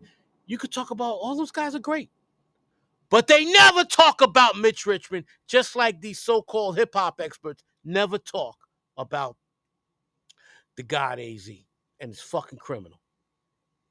That's why I do the Legends of Sports and Music because it's my platform to give legendary music acts like George Benson and AZ the proper love they deserve because they don't get the love others need to give them. But I'm gonna give it to them.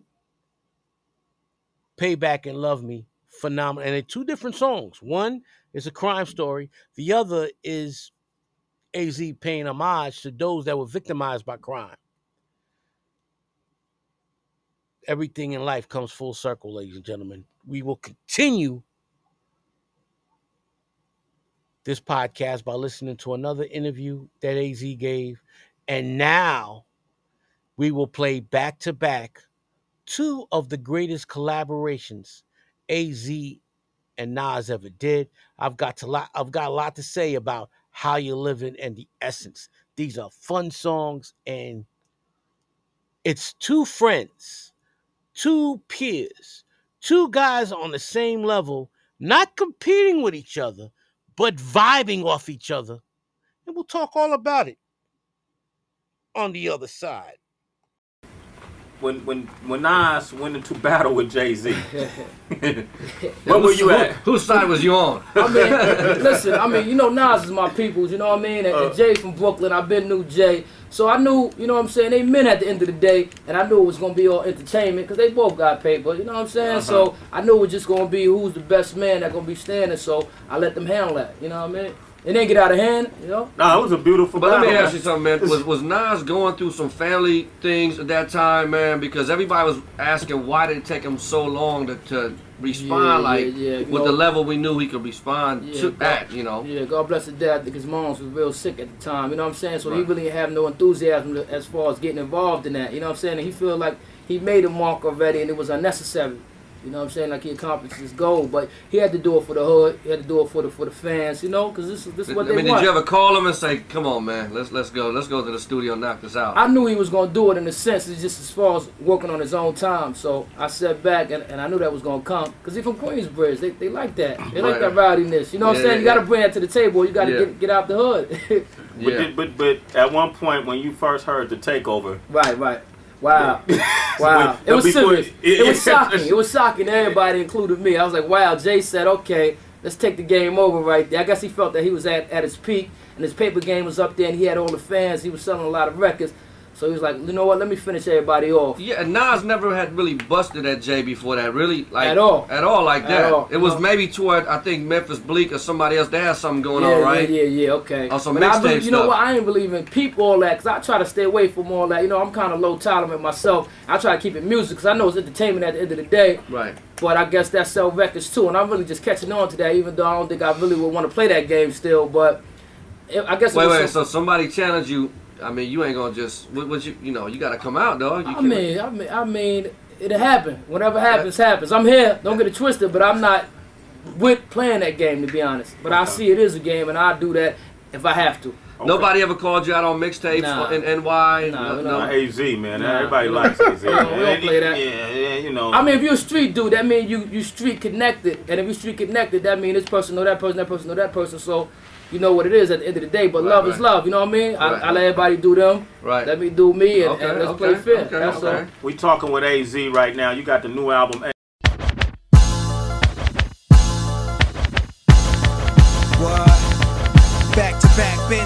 With the wild gremlins, Cartier style lenses, talents in the 40 cal. This is life now. Let me find out you want the lifestyle of mine. No pal of mine, running with goons with knife wounds from jail time. Got the squad looking like tycoon. We all shine while we poly with the flyest mommy on 25th Street. Watch a honey in the Lex do it. I'm in the 6B with the 12 next to it. You wanna stick me, then put your best to it. A die black, we see you in a law kingdom. You try that, check the fly cat 2.5, multiply that. Cash rules on my arm, I flash jewels and tattoos. You can look, but don't touch, we bad news. American me, elegancy, treasury, with the hopes to be rich before they bury me. Born a Baptist, but moved on to higher practice. My fire ashes, only max I interact with. We all dawns, strong arm, a long con, but if it's war, we on coming for niggas who cross me wrong. Select features, sit back, connect the pieces, inject the thesis. Spoke to my pops and left me speechless. He saw me sprout, going through worlds that wore me out. Never call me out, bitches and money. That's what we all about. Through all about, landed here. Beach houses with the chandelier. Me and my crew, mad cans of beers, coping. Live vibe, still eyes open. It's clear. Presidential suites at the Tangier. How you living on your block? Mine's is hot. How you living on your block? I got it locked. What's going down on your side? Who got shot? Same shit, done. Yeah, alright, I'll meet you up top. Yo, it's hard to shake this feeling that I might get knocked. Done, you know we don't stop. We can't close up shop.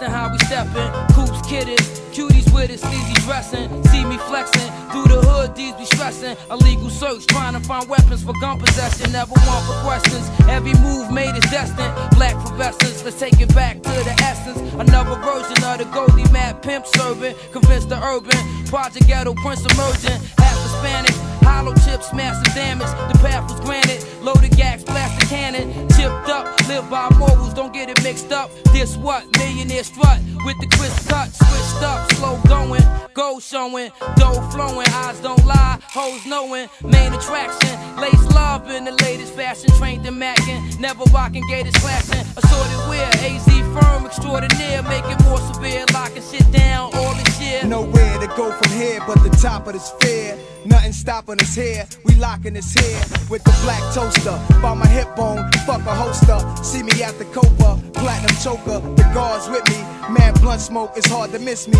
Pick one out of two dimes to twist me. New nines is crispy. Mine on chips, rhyme on shit that's strictly made for cats who's rich. Excuse me, is that your bitch or my six? Turning up the volume when she hear my hits on her wall, mad flicks. Now you want me blasted, but don't get it confused over this rap shit. Kinda lace, looking at diamonds in my onyx face. Oyster perpetual rollie with the day and date. Y'all player hate this. Too fly for female singers who get facelifts and fake titties. We rule the world and take cities. I dreamed of the sun. Happy we made it past the Jakes, fakes, and fiends of the slum. How you living on your block? Mine's is hot. How you living on your block? I got it locked. What's going down on your side? Who got shot? Same shit, done. Yeah, alright, I'll meet you up top. Yo, it's hard to shake this feeling that I might get knocked. Done, you know we don't stop. We can't close up shop.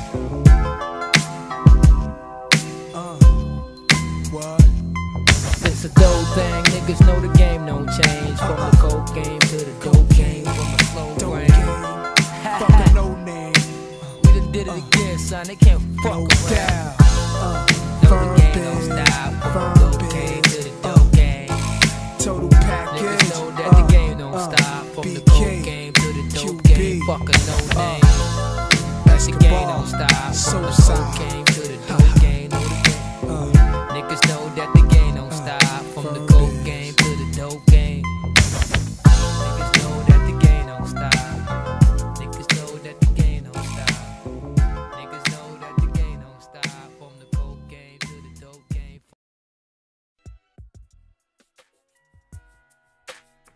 Hey yo, God.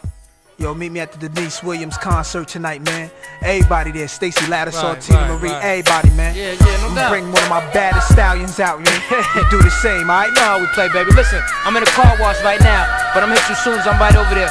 Right in the front, right? Yeah. Okay. Alright, got you. Son, who laced you with the ill haircut? Lenny, he blessed me with the sharp blade. That nigga's paid. He make a pretty penny. Yo, you heard him with them new Pradas. Check mine, they royal blue. My sister's baby blue. Powder blue. Your sister's hotter. You hiding with them frames on. Nigga, you James Bond and you stay low. You know my style, babe, bro. Yeah, make dope, manicure, facial, face glow. Fuck it if you say so. I keep it P.I. That's how we break hoes. We throwing ivory dice across the concrete. And of course, that don't make him your man because y'all palm We had boxes bumping lottie dottie. Shotties was blasting, pellets jumping into everybody. They never got me. Was cool with all the park shooters, sparking bazookas, sharpen your tutors, cause we don't part in the snoozers. Yo, son, I wouldn't change my life for nothing. And that ain't like you for frontin'. Who's the nicest? Enough talking, lights Yo, on. hard hit, just like Camacho and Vargas. Who's the target? Now watch how we close the market. We both hard hit, just like Hagler and Hearns.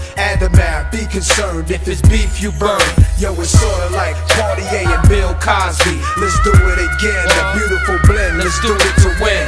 My nigga, My nigga, my niggas, my niggas, my niggas. my niggas. Uh, what's today's mathematics? We had it, we let them hold it, we should've sold it. We back at it. We could've grabbed it, but fuck it, just let them have it. hum do Allah. Allahu Akbar. God is the greatest. Planet Mars, we carved in the faces. You couldn't catch us in the car without the bangers. Believed I touched a couple of movie stars and entertainers. Indeed, one in particular almost started to name her. I was there when you first pushed up and started to game her. Been a long journey, certain shit just don't concern me. They ain't hurting shit. We flip, they hire attorneys. Yo, I'ma stay custom till I'm old, gray, and rustin'. Reminiscing the number of chickens that claim we uh, plucked them. Bet some badder hoes than them other funky rappers chose. I'm trying to wipe a chick, light a split. This might be like Okay. another part to life's a bitch. Bite your lips, who's nice is this? We righteousness, no mic assist is murderous. Granted the right to flip. Yo, hard hit, just like Camacho and Vargas. Who's the target? Now watch how we close the market. We both hard hit,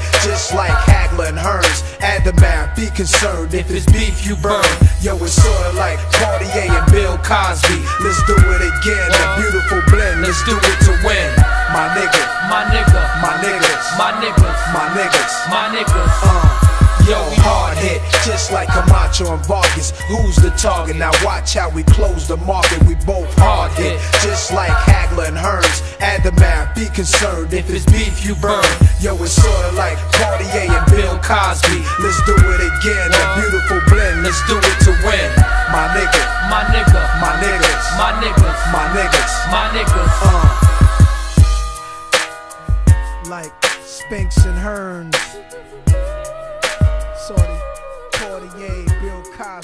Let's do it again, nigga.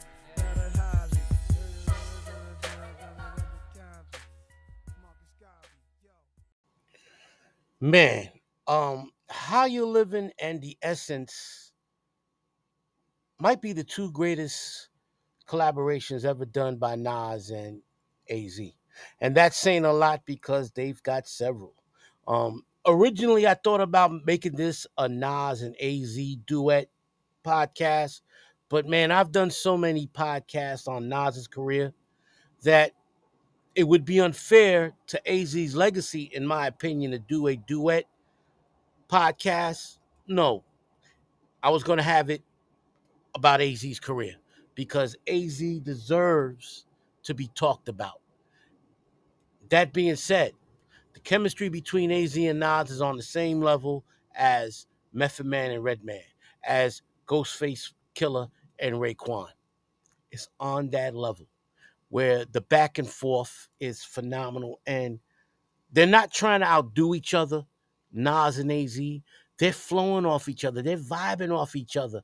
They're having fun. The two songs we just played, Live uh How You Living in the Essence. Let's go with How You Living first. The way they start off back-to-back Benzes with the Wild Gremlins, got hairstyle lenses, talents in the 40 cal. This is life now. Let me find out you want the lifestyle of mine. They going back and forth. I love when they talk when they talking about uh uh what, what- what's the part of the song where they really going back and forth? Where is it? Where is it? American Mia Elegancy Treasury with the hopes to be rich before they bury me. Born a Baptist, but move on to higher practice. Oh man, how you living on your block? Mine's is hot. How are you living on your block? I got a lock. Who's going down on your side? Who got shot? Same shit done. I love it when they go, yeah, all right, I'll meet you on top. It's hard to shake this feeling that I might get knocked. Don't you know it? Don't stop. We can't close up shop. They're going back and forth. In this song, AZ talks about being half Hispanic, I believe, which is true. I haven't brought this up yet. AZ's father is or was Dominican. I'm not sure if AZ's father is still alive. I know AZ didn't grow up with his father. He grew up, his mother raised him and his sibling and his sister. But AZ's father is a black Dominican. When you see AZ, he's never denied his black and Hispanic heritage, half Hispanic. Another reason why I love AZ so much is he's a black Latino just like I am, and he does not deny the fact that Dominicans, just like Puerto Ricans and Cubans, have African blood in their body. I always call AZ the Dominican God because, in my opinion, he's a Dominican God because he embraces that heritage, he embraces that culture. Sort of like, even though he's a goofball and a drunk and he needs rehab, sort of like Noriega, uh, Nori, whatever the fuck you want to call him, um, Nori. Nori's always embraced his Hispanic side, um, even though Nori's a fucking goof. Um, there's a, I believe AZ's going on Drink Champ soon with Nori. I would like to see if they, I don't know if there'll be a serious conversation about their Hispanic heritage because Nori's always fucking drunk on that show. I will see if there's any clips when it does come out, if it does come out, about AZ and Nori conversating about their Hispanic background, about their Hispanic Hispanic heritage. Um, another reason why I love Carmelo Anthony so much. Carmelo's Ant- Carmelo Anthony's father, who died when Carmelo was young, black Puerto Rican. And Carmelo always embraced his Puerto Rican roots, even went to Puerto Rico after he turned pro and did a charity basketball game in his father's backyard. I got to give respect to the guy. How You Living is a phenomenal back and forth fun song.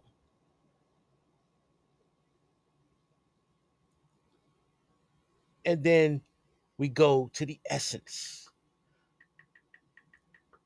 And I want to I want to bring up the essence, the lyrics of the essence, because this is a, another great fucking song. And what I love about it is that at the beginning of the song, they're having a conversation about going to a concert. And this hits home to me because these guys are from my generation, Nas and AZ. These guys listen to the same music I listened to growing up when they grew up. Hey, yo, guy, meet me at the Deniece Williams concert tonight, man. Everybody there, Stacy Lattisaw, Teena Marie. These are three of the greatest female vocalists of our generations, the Generation X. I love it. I love it. I love it. Here he goes. I'm gonna bring one of my baddest stallions, man. You do the same, all right. You know how we play, baby. And when AZ says baby, I feel that because I call everybody baby, if I well, not everybody, but if I fuck with you, if the OG Rob Silva fucks with you and you see me in real life, I'm like, yo, what's up, baby? I remember one time I'm at work and I'm on the phone with my lady.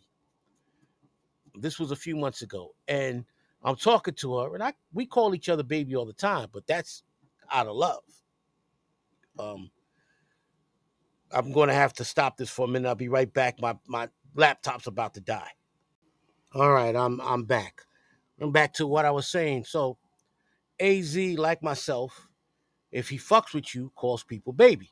So one time I'm on the phone with my lady, and we're talking, and uh, one of the dudes that uh, my supervisor comes by and say, "Hey, OG, what's up?" And I'm like, "Hey, what's up, baby?" And my lady goes, "Who you calling baby?" Now, you got to realize she's I'm 55, she's 38. She's 17 years younger than me, and she grew up in upstate New York. She's only lived in New York City for mm, maybe eight, 10 years. So uh, she doesn't know certain terminology, especially old school terminology. She doesn't know. She came here in the late 2008s, late 2000s, early 2010 so she don't know. She don't know. She don't know, and you know she she doesn't talk in slang. She talks very proper. How you doing, uh, RS? RS, RS, RS. How come you have? How come you're not checking on me, RS? And she she doesn't, you know. Really, RS? Really, really, RS? Really? she doesn't use New York slang terminology. First of all, she's much younger than me, and second of all, she's not from here. So when she heard me call homeboy baby, she thought I was calling another woman baby. I said, no, no, Mia. That's how I talk to people. That's how I talk to people. She never saw me call somebody else baby when I'm with her because if we're in a restaurant or I'm seeing her at work, I'm not running into people I fuck with. You know, it's strangers or her coworkers. But if somebody I fuck with, I told her if I like you, if I deal with you, it's an old New York thing. I call you baby. What's up, baby? Hey, baby. Yo, baby. What's popping? Hey, baby. Um, and so forth. And so she was like, "Oh, okay. I thought you were calling another woman baby. I was about to go over there." so, in the essence, Az is calling Nas baby, and I love it. I love it. I love it because that's real New York. That's real old school New York terminology, baby. so, uh, man, also what I love about this song is, yo, we hard hit just like Camacho and Vargas. Now watch how we close the market. We both hard hit just like Hagler and Hearns. Once again, AZ, Nas, and myself, all Generation X New Yorkers, growing up in New York in the 1980s, outside of the NBA, pro basketball, uh, the NBA, the NFL, and Major League Baseball, boxing was huge, massive. Was on network TV all weekend. Nas, AZ, and myself probably didn't have cable living in the projects. Nas in the Queensbridge, AZ in the Long Island Baptist homes, me in the Millbrook homes. We didn't go up with cable. We weren't we weren't afforded cable. Our projects weren't wide for cable. But network television had all the good shit. The Cosby Show, Miami Vice, Happy Days, Mork and Mindy, Dallas, Dynasty, and every weekend boxing on ABC, CBS, and NBC. So they're going to use the timeless, just like Camacho and Vargas, just like Leonard and Hearns. At the end of the song, they go Spinks and Hearns. They're talking about Michael Spinks, not his brother Leon Spinks. The essence, just like How You Living, is a fun song. And they're going back and forth. Yo, it's sort of like Poitier and Bill Cosby. Let's do it again. A beautiful blend. Da da da da da da da. I love this song. I forgot to mention in How You Living, they're using the sample from the legendary uh, Glenn Jones. Show me. Do, do, do. Do. Show me. The usage of 1980 soul samples throughout AZ's discography is top tier. You heard the barges love me and love me. And how you living, you hear show me. Glenn Jones, great song, and how you living. I'm trying to think what the sample was used in um in um the essence because I know in how you're living it's show me by Glenn Jones. What the heck was the sample of the essence the essence sample? I really want to know because the beat on that song is infectious. Infectious. Infectious. Oh, okay. I'm looking it up right now, and it's the Mary Jane Girls musical Love, which was written and produced by the legendary Rick James. Okay. All right. All right. No wonder I couldn't catch it at first. Like with How You Living, I caught it right away. But the essence, How You Living, shows the lyrical wordplay between AZ and Nas, and they're going back and forth flawlessly, also on the same level as Styles and Kiss. If you hear Styles and Kiss, uh, when they go, um, the the they the the you talk about the coke is what they they have what they wail the the whales in the way they go back and forth in that song is the same chemistry that you see with how you're living and of course the great the essence man phenomenal wordplay phenomenal back and forth phenomenal chemistry if Nas is Isiah Thomas at the point, then AZ is Mitch Richmond at the two. And imagine Isiah Thomas and Mitch Richmond playing together on the same team. And I got Mitch Richmond just a step above, just a step above Joe Dumars. But if you want to make the Detroit Pistons comparison, Isiah is Nas, AZ is Joe Dumars. All right.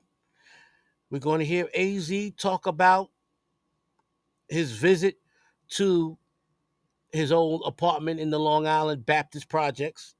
And then right after that, we're going to play two of his greatest solo songs, both produced by the legendary DJ Premier, another member of my hip hop producer, Mount Rushmore.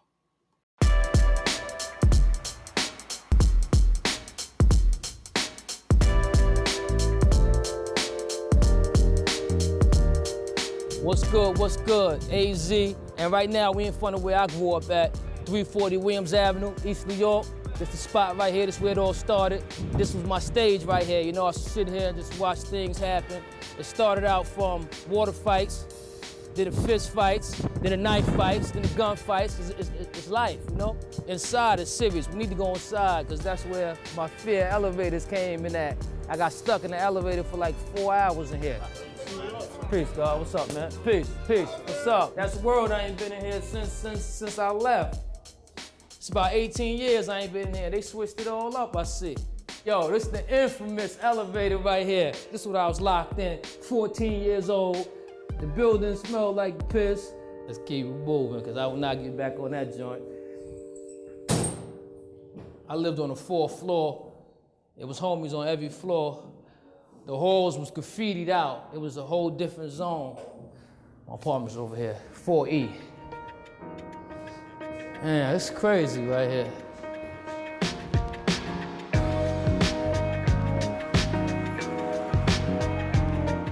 Wow. This is it. This is what we call Pebble Beach. From the projects, you know what a Pebble Beach is. It's where you bring the ladies because you was too young to go into a hotel. I'm glad I got the opportunity to, to express myself and to be here 20 years later and talk about it, you know? I try to do it for the brothers that ain't coming home, for the brothers that, that never got a chance to have dreams, you know what I mean? I did it for them, so it's a blessing within itself. Hold up, the rooftop. Things definitely changed, man. Things changed. Damn, they switched it up. That's crazy, man. Feel good though to, you know, come back to to to, to what um what gave you the lessons in life to keep you focused. You know, it feel good to revisit. Why do you do this? This ain't the park. What is this? What is this now, man? You know, when we was out here, it was it was something different. It was something totally different. Yo, they ain't got the they ain't got the blocks over there no more. Yo, come on. I don't even want to come in the park now. Called Dead Man Park. There was always a body in here, which is not a good thing, but that's what it was. You know what I mean? I did the come up video right here, but they they closed it down. This was the hole. This was man, notorious for getting busy. It started out with a knuckle check, but then when them guns came, it's where the heart was at. You know, before I really got on and, and did my first verse, which which was like one of my homies, you know, school friend, you know, um, real tight. He just got killed. At that time, I was just feeling the waves and, and feeling like, damn, life's life's really then you die. You know what I mean? And we gotta make our mark and leave something behind. And that was my zone when I really wrote that verse. And, you know, it resonated from the heart onto the music. I knew it was more out here than just these projects. Though I respect it and love it because it made me everything that I am, I just wanted more. Though it died two coming, the documentary coming, the book coming, I'm trying, I'm trying to do it all because this is a legacy I'm trying to leave behind. This right here, son, was my building, man. What used to be a brick building. Everybody that had to come see me had to come through these doors right here. Give me the countdown.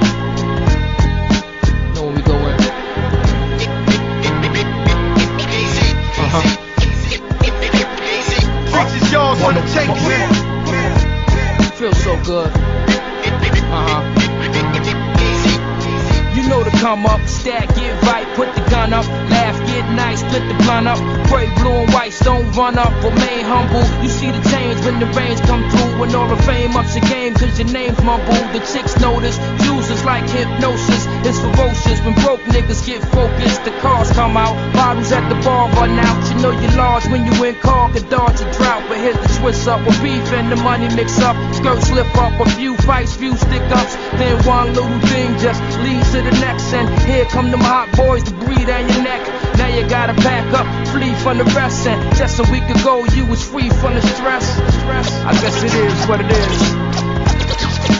Creeping on the come up. This is yours on the take, man. Creeping on the come up. I'm from the place where hardcore is beautiful. Creeping on the come up. This is yours on the take, man.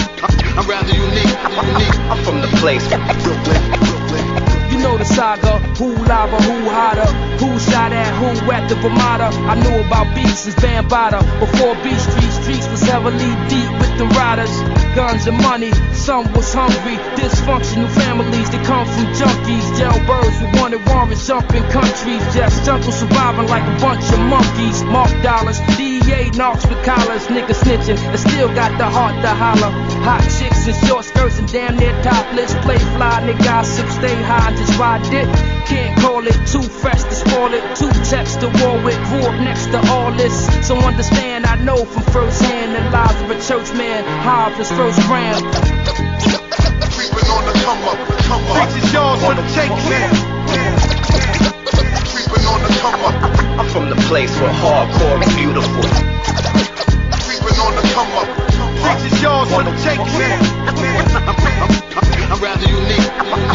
I'm from the place where The jails is packed, the streets is whack. It's even worse when your workers tapping your beef for sack. Wifey's getting feisty, she's beefing back. Though it's unlikely, it might be a Visa's max. The coke is up, so now Cushion throws what's up. And the Vegans got the game in the Cobra clutch. The D's and the Capri's too close to dump. But what the fuck, they can suck on some coconuts. The stress is real, it drains all the sex appeal. Nothing left but jail death for a record deal. Vibes is weak, hoes wanna slide and creep. Even fiends got a thing for that hide and seek. Stick up kids, kidnap, switch up cribs. It's still crazy how them cocksuckers hit up big. Pockets gone, the state of hip hop is wrong. You want more than log on to az.com.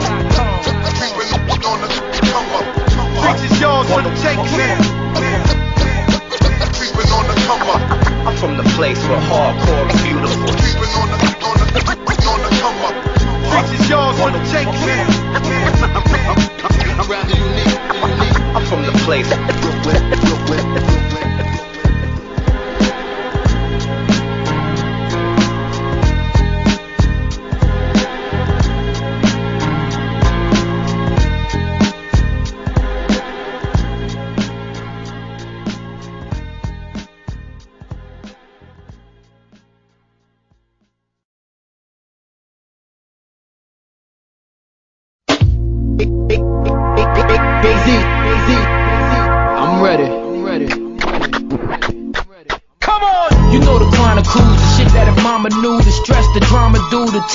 Phenomenal, rapid fire, pecs through the abdominal, you bastard liars, me who's the honorable, bathed and clothed up, shaved and close cut, restraint from temptation, was drained from both nuts.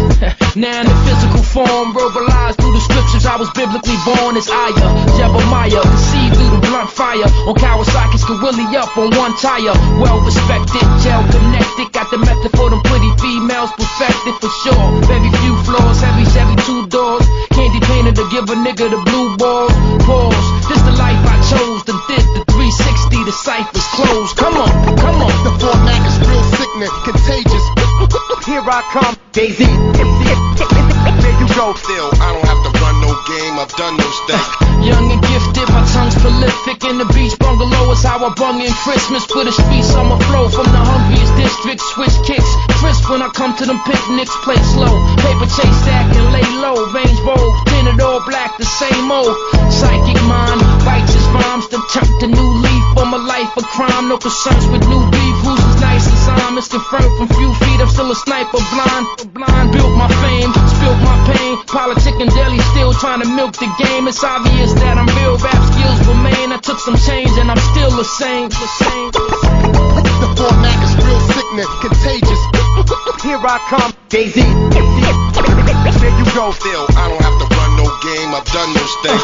Learned the system, some ism, jotted my Jews down like journalism. How I maneuver now, it emerged the wisdom. A pilgrim, prophesize, putting words to rhythm, relating. I Adam Clayton in manifestation, patient, meditating with the animals waiting, pacing like an inmate that sealed his fate. Let some years escape, but I'm still in shape. I'm chilling, deeply rooted, a beast with music from best out to the east. I'm too at peace to lose it, beloved. I still does it, breathing off a Trump budget, fresh out of Bloomies with the Louis luggage. The format is real sickening, contagious. Here I come, Z. There you go, there you go. How we get down, get down. The, the format is real sickening, contagious. Here I come, Z. There you go, there you go. How we get get down, Z. Here I come, Z. Here I come, I come, Z. Here I come, there you go. Here I come, How we get down. Rock down, Here I come, there you go. Here, here, here, here, Z. Here I come, here I come, I come, I come.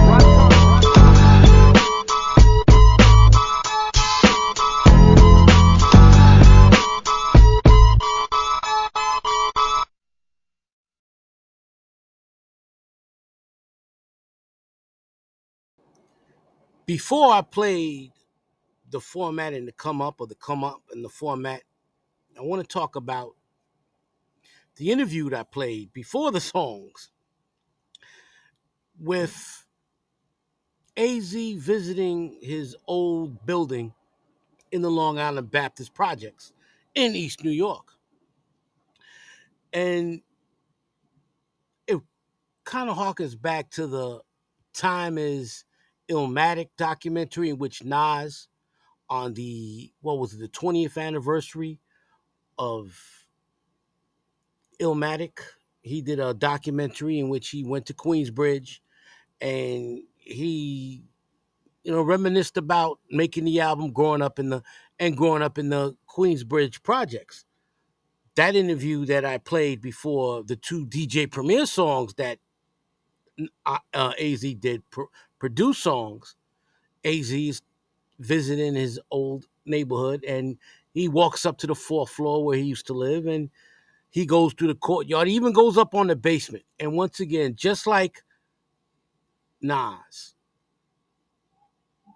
AZ always talks about growing up in the projects and reminiscing, whether it's on wax or whether it's in interviews, not as a badge of honor, but pride, because like Nas did, like AZ did, like I did, he was able to overcome all the hardships, the adversity that comes with growing up in the 1980s New York City housing projects.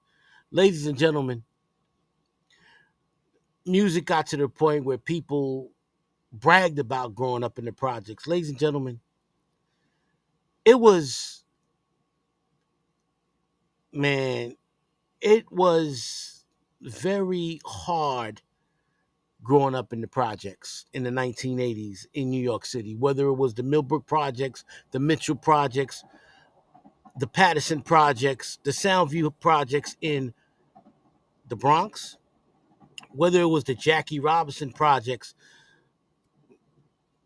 the Marcy projects, or as my man grew up in, the Long Island Baptist projects in Brooklyn, or the Queensbridge projects in Queens, which is the largest housing projects in New York City. I'm not sure about the United States, but in New York City and in the state of New York, it is the largest um, housing projects as far as buildings and acres go. It wasn't easy because this was during the height of the crack era. And I'm sure that the Long Island Baptist houses and the Queensbridge houses had open air drug markets because the Millbrook projects did, the Patterson projects did, the Mitchell projects did, the Soundview projects did. I know. I walked through those projects.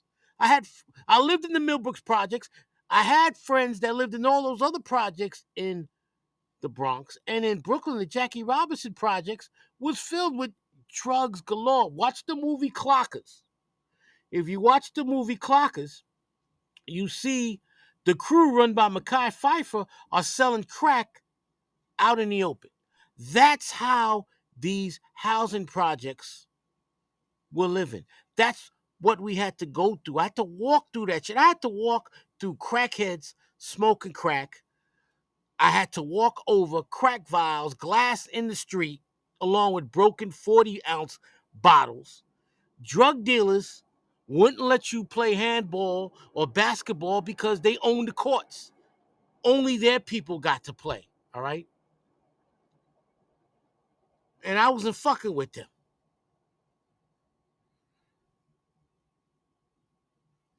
Now, as far as the roof goes, oh, let me before I get to the roof, ladies and gentlemen, that's why I love AZ and Nas so much is that they overcame those hardships. Of all the people that were my peers, men and women, that grew up in the same building I grew up in, 169 Cypress Avenue in the Millbrook Projects in the Bronx, not too many didn't die, go to jail, get strung out, get HIV, become HIV positive, etc. Um, the kids in my family, me and my three siblings, we survived. I mean, my sister, my youngest sister, Melissa, is a bitch and one of the worst people I've ever met, but she, and she has she's um in remission with her brain cancer. And I give her credit for that. She survived that. But um the four of us survived. You know, my brother has his um bipolar issues. My sister, my uh, my nephew's mother, Michael, she has her health problems, but we're all in our fifties. No, my Melissa will be fifty in March, but we're all right for all for for all intents and purposes. We are in the fifties, and we've outlived probably over eighty percent of our peers that grew up in the same building we grew up in. Okay. AZ and Nas went on to make a lot of money, went on to fame and fortune, despite growing up in an environment that eats its young, that eats its young. AZ and Nas did not grow up with their fathers in their li- eh, raising them. Now I know Nas had a relationship with his father, but it was from afar. His father left New York City. His father wasn't even living in New York, right? What saved me, and despite my father's shortcomings, despite my father's drug addiction, despite my father's alcoholism, despite my father's gambling woes, despite my father mishandling his money, he stayed on top of me and he made sure me and my brother Charlie did not live the same type of life he lived as a criminal. And he was doing the same thing with my son until my son was eight, because that's when my father died. He stayed on top of us. He wasn't going to allow the streets to take his sons or his grandson while he was still alive what my father told me was before he let the streets kill me, he'd kill me. He told my brother the same thing. I never, no matter how bad we had it, no matter how uh, bad we were financially, I never once thought about selling a drug.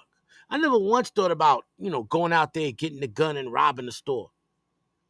Because ladies and gentlemen, my father put the fear of God in me. Because if he ever found out that I A try to pull a gun on somebody, B try to rob somebody, C out there, so my father was in the streets all the time. So if he saw me in the street doing that shit, he'd beat the shit out of me in front of everybody. And he mopped the floor with me, all right? It wasn't until I was 19 that the tables turned and that I that um my father had fear in me, but my father had respect in me because he saw that I was never going to go down the same paths he did. And my father was ashamed of himself because he was able to convince us by the way he raised us not to live that street life, but yet he was still involved in shenanigans and he was still getting high and getting drunk. And he couldn't look me in the eye a lot because he didn't practice what he preached to us. My brother and I never drank. My brother and I never smoked. And it's a good thing my brother never did because my brother is bipolar. And I could just imagine if my brother had gotten involved with the same type of nonsense my father got involved with. Now, unfortunately, my son did, and is the reason why my son is not here today. And I preached in the whole nine, but you know what? People are going to do what they want to do. It's got to be inside you. And it was inside me since I was a little boy watching my father acting up and then growing up in the Millbrook Projects and seeing motherfuckers smoking crack and motherfuckers dying, drug dealers dying because they want to be the next drug lord. They want to be the next uh, king of New York. They want to be the next. They want to get the nicest car and none of those motherfuckers, not a single one of those clowns, live to tell about it. Or if they are living to tell about it, they're in prison for a very long fucking time. AZ and Nas are survivors, and they have my utmost respect. Now, as far as the the songs go, in the come up and um the format, once again, you hear the signature DJ Premier sound, the same type of of uh beats and you know the the same format that he would use with Guru in the legendary group Gang Starr. You heard DJ Premier use with Nas and then later on with AZ. I mentioned earlier in the podcast, imagine if AZ had done a whole album with Pete Rock. Well, imagine if he did a, oh, and by the way, I just got a text from my Tennessee brother, Michael Angel, and because I told him I'm doing this podcast, and he, this is what Mike just wrote. One of the great underrated MCs in the game. He's talking about AZ. The East Coast version of Kurupt. Man, that's on fucking point, baby. That's on point. That's the closest you'll get to a voice note from a listener on this podcast. Thank you, Mike. Yes, the East Coast version of Kurupt.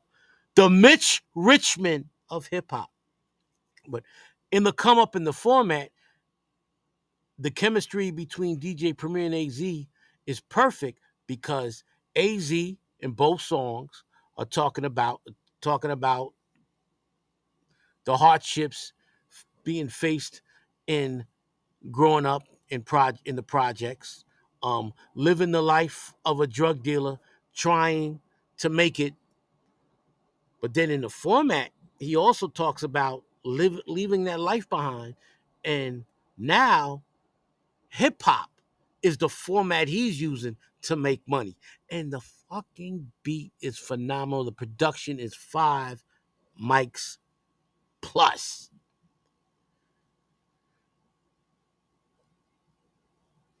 the the- the chemistry between Premier and AZ is phenomenal. I've always said that Premier had the same type of chemistry with Nas that he had with Guru. Well, in the format and the come up, you see that same type of chemistry with AZ.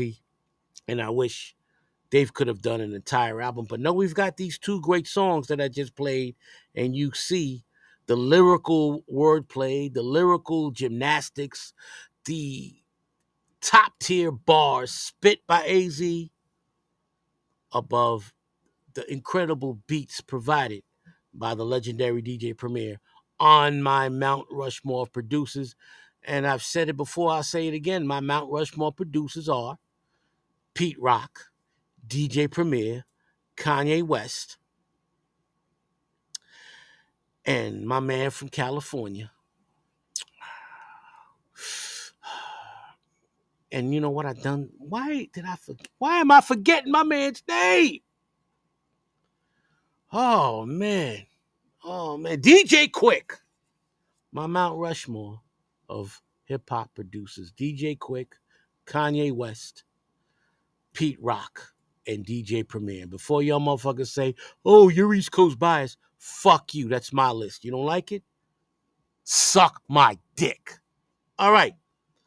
Now we're going we're to hear another interview where uh, AZ talks about meeting Jay Z in high school, and I mentioned how they did attend the, the same high school for a brief moment. But remember, Jay Z's much was three years older than Az, and in high school, that's a lifetime. And then, like I mentioned earlier, Az wound up finishing up high school at Martin Luther King High School in Manhattan.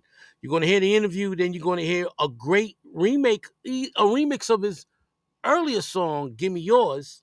Then afterwards, we will talk more about the legend Anthony Cruz, aka AZ.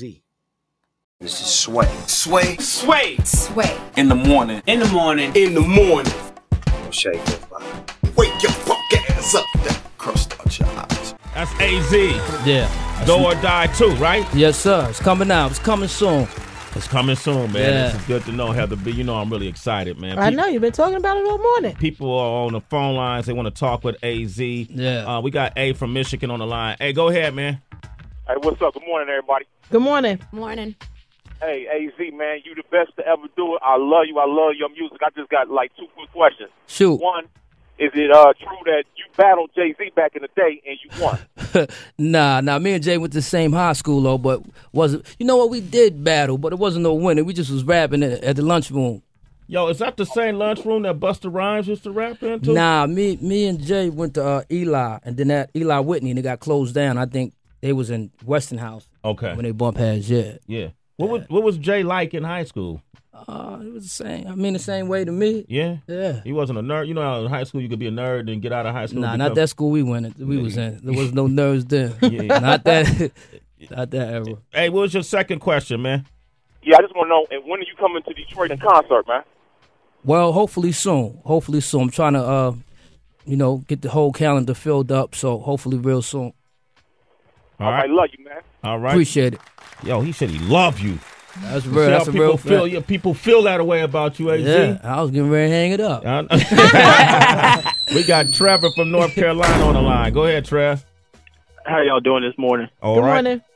Uh, first, I just got to give you props, Az. Uh, I mean, your voice, your vocals, and your rhymes, they transcend time. And I'm a young buck. I'm 24. Right. And, you know, you're not talking about popping mollies, doing anything. You're keeping it on a social social level, and I, I love that. Music's great. I appreciate and, uh, Second, uh, along with your music, I loved your co- your collaborations with Nas. Right. And uh, both of y'all, y'all have that same type flow, and uh, it's just that vibe that y'all have together. I mean, were you planning on working together? Are y'all gonna have any new projects or any any music coming out? You know.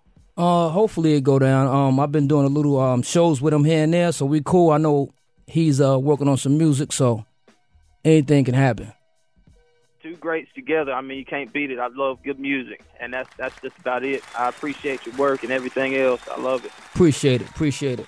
Yeah, yeah, you know, um, Nas is interesting because it, you know Nas has worked with a lot of people on on his on his journey to success, and you you've always heard some people always along the way have taken stabs at Nas, but I've never heard you do that, right? Nah, nah, I wouldn't do that. I mean, he brought me to the game, like, Yeah. you know what I mean? So I'm cut from that cloth where respect is always due. Like, you know, regardless, as long as there's no real extra violation, but Mm-hmm. never been that. So, you know what I mean? And he has his own career, I has I have my own career, and, you know what I mean? He put his life out there, actually, you know what I mean? As far as, you know, his, his divorce, his marriages, the beefs he have, you know, his mother and all that. So he deserves what, you know, as far as the fame and the Mm-hmm. status he got. You know what I mean? And I, I'm working towards my own goals. So, uh, you know, Grown not my thing, bro. Grown man, Bi. Tracy, you looking at Az? Are you? you, you I got a question. Go for You're it. right. Yeah. I wanted to know what you think about the different publicity elements that have entered the hip hop game. Like we see Naughty by Nature breaking up on Instagram and Right. Twitter. Stevie J is like a cartoon on Love and Hip Hop. Right. What do you think about the reality TV and social networking? I mean, that's not really my thing, honestly. Like, you know, I try to really stay away from it. I mean, I'm dealing with the talent, you know, and I'm not from this. Uh, this is what's going on now. I'm just, Right. I, I can't grasp it. That's all. Yeah. It's not my thing. I mean, I don't knock it because everybody's eating now from it. You know what I mean? But uh, I can't see me fitting in nowhere to, to really pull that off. Dude, you not gonna do love and hip hop, man? Come on, man. God, Nah. see, no. Nah, I can't. Could never do that. But what about if someone attacked you on Twitter? How would you handle it? Uh, wouldn't even pay them no mind. Oh, you would just ignore? Nah, yeah, not at all. That's a I smart mean, route. especially if they don't know me. No, I'm talking about actual rapper. Like if someone started I, I beef wouldn't with pay. you. I, I wouldn't pay them no mind. I doubt it. See, Tracy. That's grown man Bi. All right, okay. It's Sway in the morning, only on Shade 45.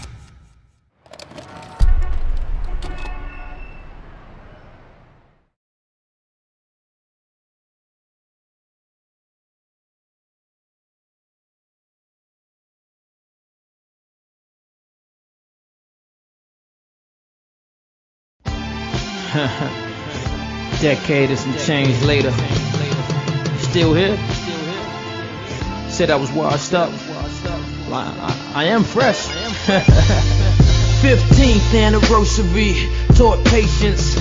Corks pop like it's New Year's in animation. Talk stops when I enter New York locations. I'm like the Hawk, Whitney's on cloth, sedating.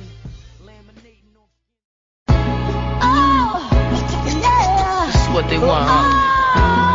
Yo, it's hard to show resistance when money getting niggas need my assistance and stack figures beyond non-existence for keeping my distance. Cause being poor produce persistence plus please. A hundred G's I had me blocking out a jail sentence. I'm recognized by the illest of individuals, killers and criminals, even willies that's really in the Jews. But still skeptic on who I cling to. Cause every single nigga that swing through ain't my man just cause we mingle too much snake shit. Even females be feeding off that fake shit. Filled with envy and hatred, but my high helps me escape it temporarily. Though it don't worry me, the wise verbally nourish me properly with that inner city urban GC. I fuck with those beyond my age bracket, cause they analyze and map it, get the papers to stack it, leaving no trace to track it. Keeping thinking tactics a sack fit that max shit, living the lifestyle we feel relaxed with. For the NYC. Give me. Uh huh. Give me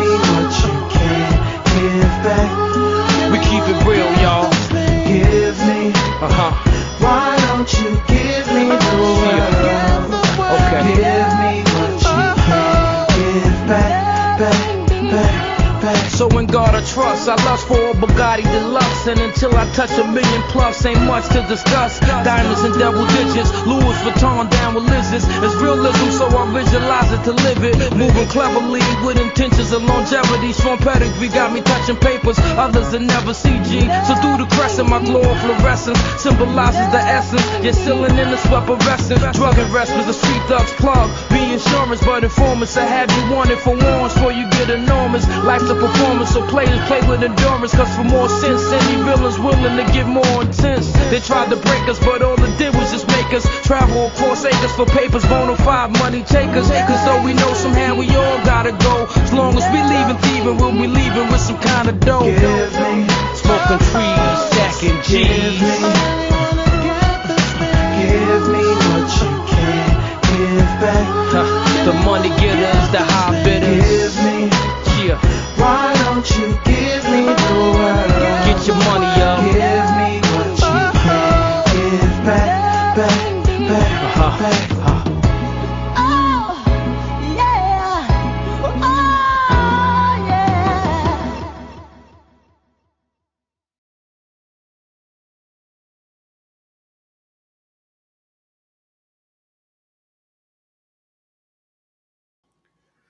There's three versions of Gimme Yours. There's the original one he did with Nas. There's the remix produced by Erick Sermon.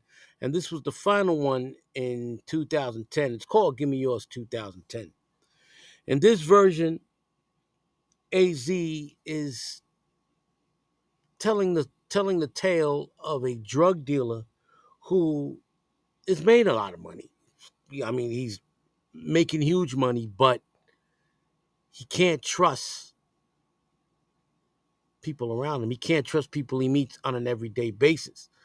Um, because he says there's snakes out there that will turn you in, will turn on you, uh, uh, snitch you out. Also, there are women that will only be with you for your money. Um, it's a cautionary tale. Give me yours, 2010. Um, and once again, it's another crime story in the same um, in the same on the same wavelength as a Donald Goines uh, crime novel. By this point in time in 2010, when this song came out, AZ was was rarely spoken of.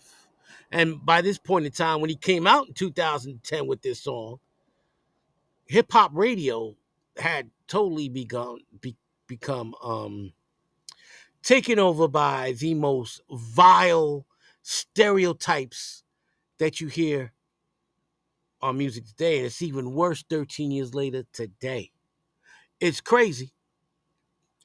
AZ would rap about luxury rap. He'd rap about uh, the lifestyle of a drug de- dealer from time to time. He gave you cautionary tales. He gave you uh, some wisdom and knowledge because of his 5% upbringing. But for some unforsaken reason, I still don't understand how Sugar Hill was the only song he did as a solo act throughout his entire career as a New York City rapper, and he could not get radio play. The next song we're going to play, Red Magic, is a song that samples the Quincy Jones produced Brothers Johnson's classic Strawberry Letter 23. Red Magic never got airplay on New York City uh, radio. I don't understand how the Funkmaster Flex, the Angie Martinez's of the world, couldn't put AZ on. They know how great AZ is. The Breakfast Club? Come on. Um the the wake up crew, whatever the fuck you call these clowns. It is criminal that one of the greatest MCs ever from New York City could not get steady radio play. Throughout AZ's career, he got radio play. Him and Nas on Life's a Bitch. Sugar Hill, his only solo song, he got consistent radio play. I'm talking about radio play during the day. I'm not talking about late night mix shows. I'm talking about heavy rotation. Sugar Hill was the only song he ever had that was heavy in the rotation that he was doing it as a solo MC. Firm Biz and Phone Tap got a lot of airplay in New York City. It was involving Nas and, and Foxy Brown, who were two of the biggest New York City stars at that time. But you go on the the, the, the songs I've played on on this podcast, other than Sugar Hill, um, Give Me Yours was never on the radio. the format and the come come up, despite being produced by the legendary DJ Premier, did not get radio play on either Hot 97 or Power 105.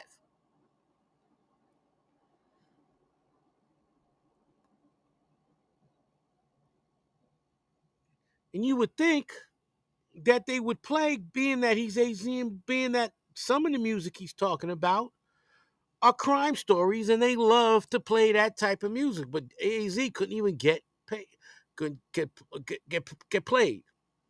Love Me with the great El DeBarge sample never got, excuse me, never got radio play in New York City. Ladies and gentlemen, don't say I'm full of shit because I'm 55 years old. I was 25 years old when I first heard AZ on Life's a Bitch in early 1994. So I know what the fuck I'm talking about. All right. Let me get off my soapbox. Uh, we're going to hear another AZ interview, he, and he talks about Nas and Jay Z in this video. And then he's going to introduce Red Magic, and we're going to play Red Red Magic and talk about Red Magic on the other side.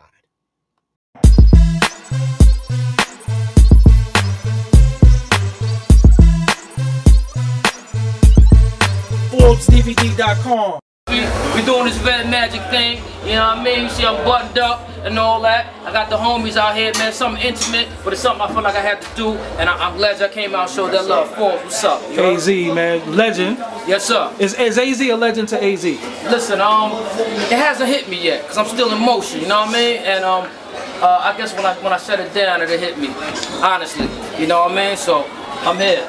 When, when I first heard you on Life's a Bitch, I remember saying, who the fuck is that? Like, when you first heard yourself on the radio, what was the first thing that went through your Oh, I'm like, damn, should I even be on this motherfucking album? like, yo, my, my man was swinging the sword crazy, and I was just, I was in the streets just doing what I do.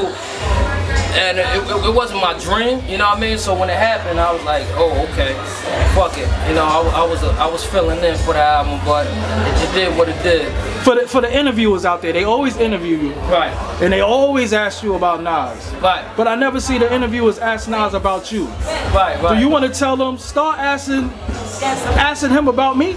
Um, I really don't give a fuck. Yeah. I'm here. You know what I mean? yeah, keep, yeah. keep my name in your mouth either way, and I appreciate it. You know what I mean? Plus, at the end of the day, that's my brother. You know what I'm Yeah, saying? yeah. He, he brought me to the table, so I'm not mad at it, and, and he's doing what he do. So it's, it's a good look, honestly. The, the infamous Dead Presidents video. Right. You, Big, Jay Z. Right. What was that scene like? Set that scene for us. that, that, was the good old days. That was hip hop, man. You know what I mean? All, all the Brooklyn Nights. Actually, um, Smoothe da Hustler was there too. He was up there. He was, he was at the table, and it was it was it was a good look. A What, good what was what was Brooklyn like? Cause I you see the new Brooklyn. What was Right. Brooklyn like Oh, as man. far as the hip hop in, Oh, in I- your time? I, thought you were gonna say some other shit. Yeah, yeah. Uh, um, um, it was, it was, it was mean still. 'cause you had MOP, you know what I mean? You had Duck Down and all of them, and, and, and they was doing what they do. Um, Jeru the Damaja. It was, it was, it, Brooklyn was, was popping, uh, and Big had it locked at the time. I was doing my one two, and that's when, when, when Jay was coming through. So it was, it was, it was, you know, hip hop. Red Magic. Yeah. Why is it time for you to hit this scene again? Um, I mean, the time is right, honestly. You know, uh, sitting watching that uh, American Gangster with, with Denzel, he was sitting in that and talking to talking to uh, uh, Nicky Barnes, and he's like, "Yo, don't use the blue magic." He's like, "Fuck it, I come up with another name. I use red magic." I said, "You know what? I'm taking that. I'm taking that." And then the sample was right on time, so a good look. Brothers Johnson, Strawberry 23, Strawberry Letter 23. right? Strawberry letter, yeah. Um, sampling. The, the the issues with clearing the samples is that fucking hurting hip hop? Yeah, it too? hurts a lot. It hurts a whole fucking If you if you had to clear Do or Die in 2014, would you be able to do it? Um, yeah, yeah, yeah, I mean, because everybody want to eat. It's a music game, it's Yeah. a publishing game. So, I mean, you can clear just about anything. You know what I'm saying? But but but financially, is it smart to clear all them samples like that now? Um, depends if a record is worth clearing. You know what I'm saying? Like, if it's, if it's a hit, it's a single and it's worth clearing. You know what I'm saying? It's, it's worth it. If not, sometimes it, you can just use it for promotional purposes.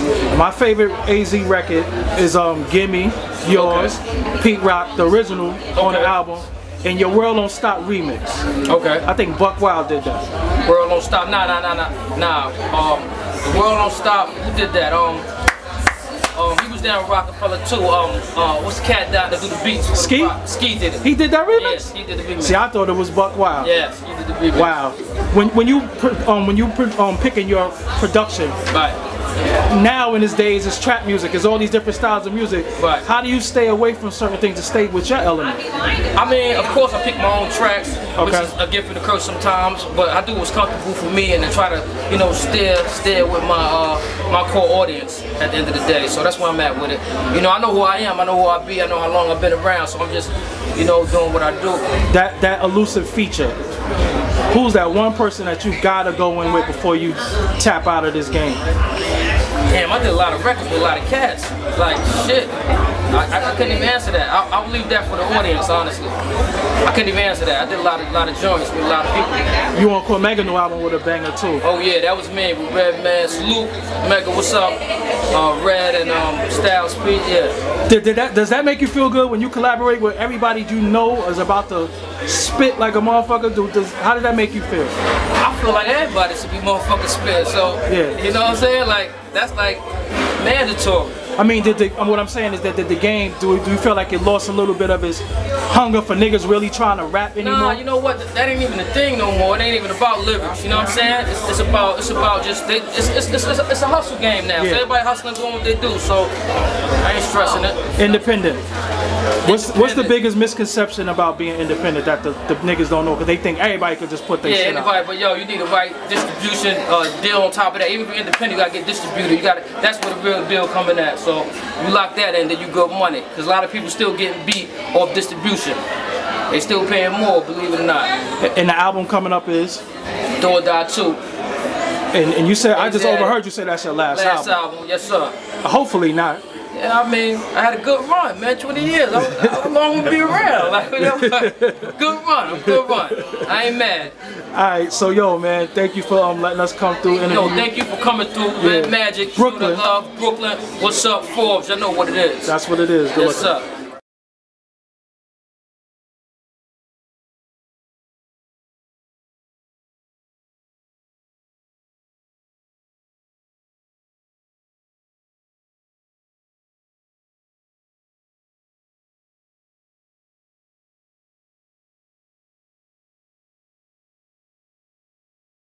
Hello, my love. I heard a kiss from you. Red magic satin playing near two. All through the morning rain I gave. The sun doesn't shine. Rainbows and waterfalls run through my mind. Posted up, perpendicular, criminal curricula. Versatile, and nigga style is similar. You know the signature Louis V graffiti wear.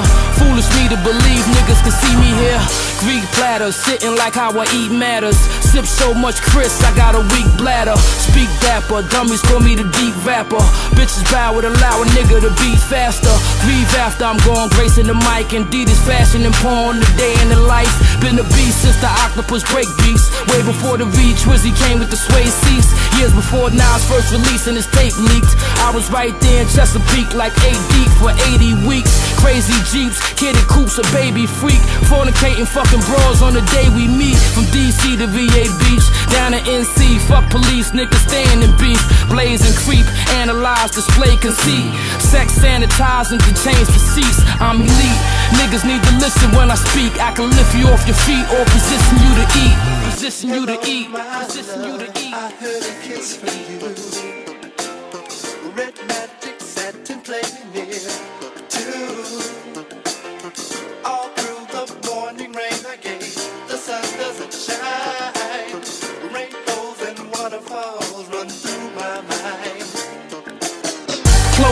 caption, chose was froze rapping. Exposed to the cold, got unclothed and dove back in. From stove action to spitting the flow flashing. From dough stacking to having them hoes yapping. No rations, rollies, I'm old fashioned. And Mo Mackin for Dolly, homie, what's happening? In that four door, 84's on the core. More fly than the day before, for sure. Bonjour, blowing kisses at the pretty women. A connoisseur with the kicks and the crispy denim. Stay winning, puffing spliffs to the fifth dimension. Politicking from a pimp's position, persistent. All wrist wear, water resistant. Get it clear, niggas over since different. I'm more vintage. A crook off a verse and a hook. I'm in the books when it's smooth as an inside jokes. Inside jokes. Hello, my love. I heard a kiss from you. Red magic satin playing near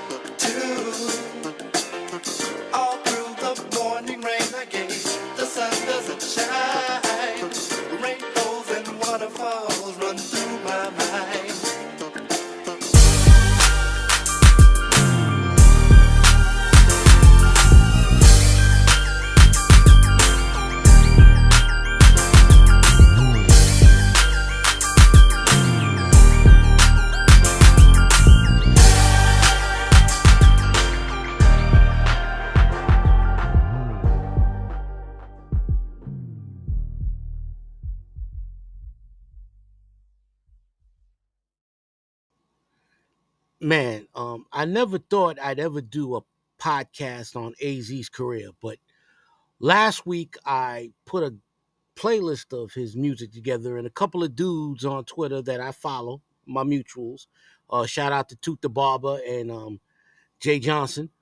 They sent me songs that I totally forgot about. Red Magic was one of them, and Love Me was the other one. And then I went on a deep dive and I said, Man, I've been playing AZ all weekend. I'm recording this on a Tuesday evening.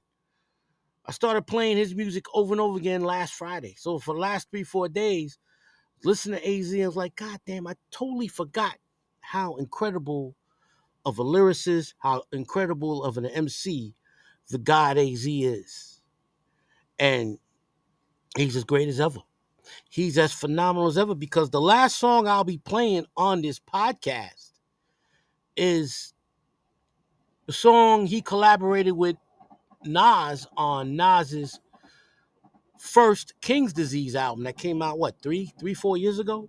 Um, Full Circle, and it's the perfect song to end this podcast on AZ because, and I talk about this all the time. Life always comes full circle, whether you notice it or not. In my life, life always comes full circle, and if you notice if you've been a consistent listener of the Legends of Sports and Music, you have heard me talk about many full circle moments in my life.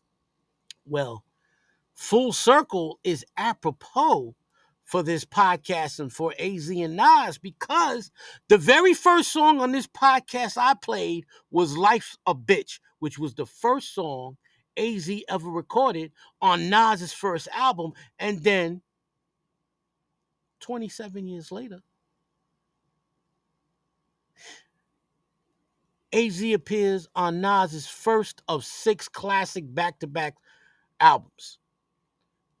And the song is called Full Circle. So, with this podcast, we began with an AZ and Nas collaboration, and we end with an AZ and Nas collaboration. Everything comes full circle. You'll hear on an interview that um, I'm not sure if it's this interview I played or the very first interview. AZ was the one who introduced Foxy Brown and Nas, and boom, that's when they decided we need to uh, do an album together, and the firm was born. Foxy Brown is in this song, Full Circle. As you see, life comes full circle. I believe Cormega is in this song, Full Circle. And in Full Circle, and in life, Cormega was a childhood friend of Nas's. And when Cormega was in prison, Nas would send Cormega money to his commissary and write letters and make sure everything was all right with Cormega. Life comes full circle, ladies and gentlemen. Whether you realize it or not, life comes full circle. And AZ is one of the most respected MCs in the history of hip hop.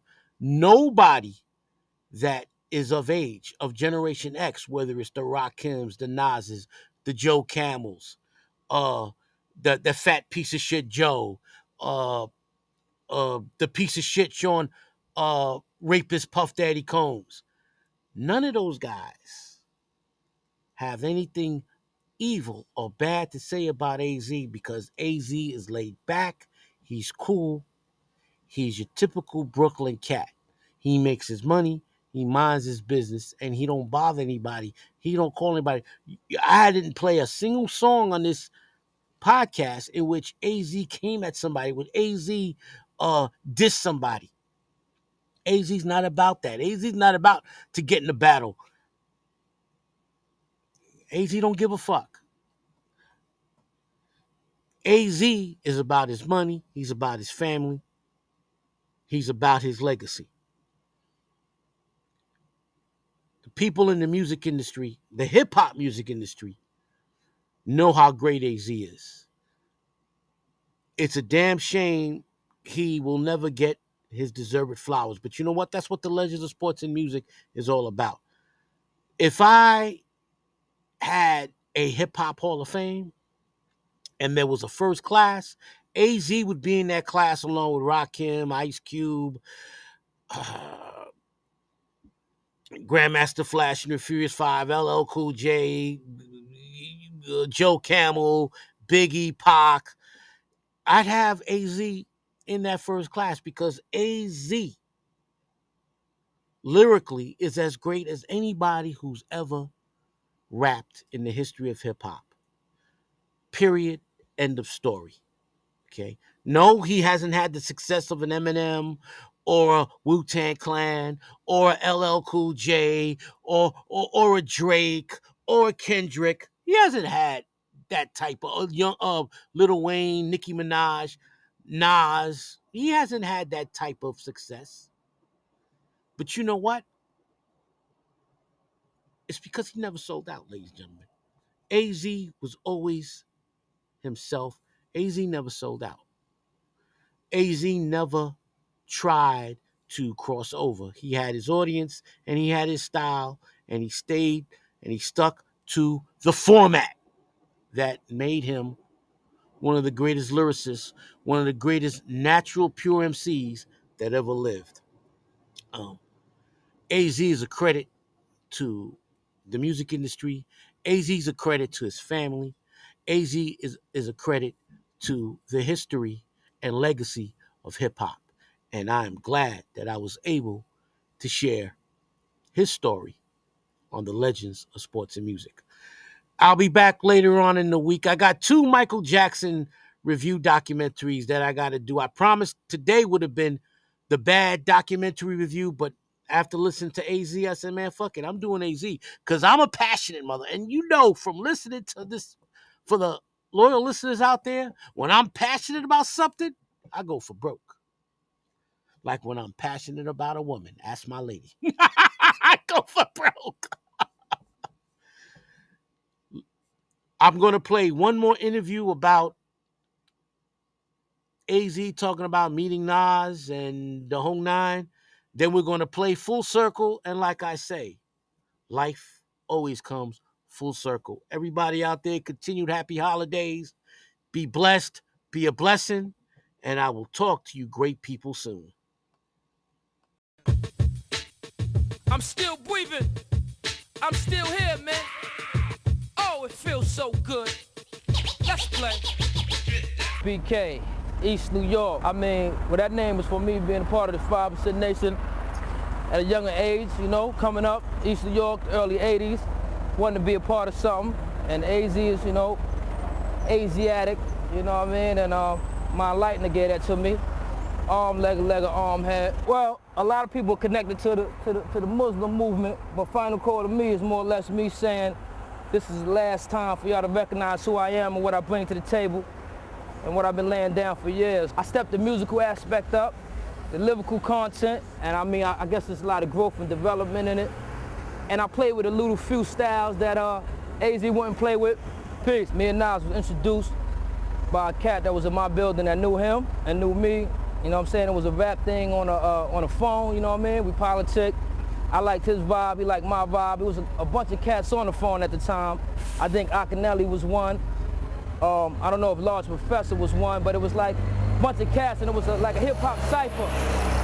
And um, me being from Brooklyn, he, him being from Queens, the same things that was going on out there was going on for my hood. And I just felt his vibe out of everybody, and we locked in and just kept politicking. You know, one thing led to the next, and he was working on the album way before I was even thinking about doing an album, and he invited me, you know what I mean, to the studio. It wasn't even like nothing was premeditated. The beat was on, I'm sitting there vibing, the weed smoking the air, you know, and uh, my man L.E.S. did the Life's a Bitch beat, and I was just singing Life's a Bitch, and then you die, not even anticipating on being on the album, and uh, he was like, yo, I like that there, man, you got, you got to put that on the track. And I did that, and everybody liked it in the studio, and we went from there. So I really don't know nothing about the demos and all that. That's I ain't from that world, but it's a good thing. You know, I'm sure I could have cocked myself back and did it, but I guess I was fortunate at the time to just be a part of a movement. Right now, it's more party chants, and it's, it's more, you know, throw your arms up and hands up and, and, and, and, a, and a drunken thing. It's the way it's going right now, so never to hate. I think just being grounded keeps my consistency and keeping it real with my peoples you know what I'm saying, and the peoples I deal with, and, and, keep it, and keep it, you know what I mean, home cooked. Like everybody I deal with, I've been dealing with since day one. You know, I don't get caught up in the Hollywood hype, none of that. You know what I mean? I consider myself a real brother. You know, I got my own record label called Quiet Money Records. I got uh, Quiet Money Clothes. I got uh, Quiet Money Films. I'm trying to do it all. I got my artists getting ready to pop off. My man Young God, YG represent Brooklyn. My man Animal, my man Trav. I got the whole BK on the bench ready to play. I speak about the streets. That's all I know. It's in my blood. So for all those that's coming up in this world, I know it's hard. You know, it's a lot of peer pressure. It's a lot of things out here. They say experience is the best teacher. So I wouldn't tell certain people not to do certain things because that's how I learned. It's a dirty world, man. We dividing apple, man, and there's a lot of things going on. There's different stages in the game, so just keep your, your eyes open, your ears open, and um, play till they till they cut the lights out. Rest in peace to the guard. That was the guard. You know what I mean? Me and him connected. You know, I guess the late 90s, you know, when I was working on the firm joint. I liked the sound, I liked his vibe. You know, I brought him to the table, he, hold, he held his own, and that was a good thing. You know, um, I guess through the years, everybody their own man, they're trying to find their own way. And I guess he got caught up in whatever he got caught up in. No one really knows the story, but rest in peace, my brother. I'm still here doing. It. I'm doing it for the for those deceased, those that's incarcerated. I know my style. I'm not I'm not loud with it. I'm not the rowdy rowdy type. You know, I walk light, but I definitely hit hard. You know what I mean? If you if you're a real brother in the streets, you know, you know what I mean? The peoples I'm affiliated with and how I get down, there's no need to broadcast in front, do all that. Ah, I don't, that's not the era I'm from. You know what I mean? I'm from real bad boys moving silence, silence is golden and things of that nature. That's why the record label is Quiet Money. You know what I mean? So I'm here forever. I'm not going nowhere. She-Rag got me. Hey, yo, Hit-Boy, man, I need to roll up some of that Fonto you got, man. I be seeing you smoking. Yeah, how that IE weather? Uh. Tilted brim like Goldie talking. Prior listening, my prior women had no remorse. When they tried to end them, no discourse, no discussion. I'm all alone. And all the people with the big hats on went home. So what you gonna do now, Goldie? Your bottom left you. It's up to me and you, Goldie. Through introspection, you ain't Goldie, you Nas. And my heart ain't cold as it was. And I go through multiple love triangles over and over enough. I talk to my boxing trainer. He's my logic explainer. Conversations through our combinations. He told me stick and move. And different rules apply to different women.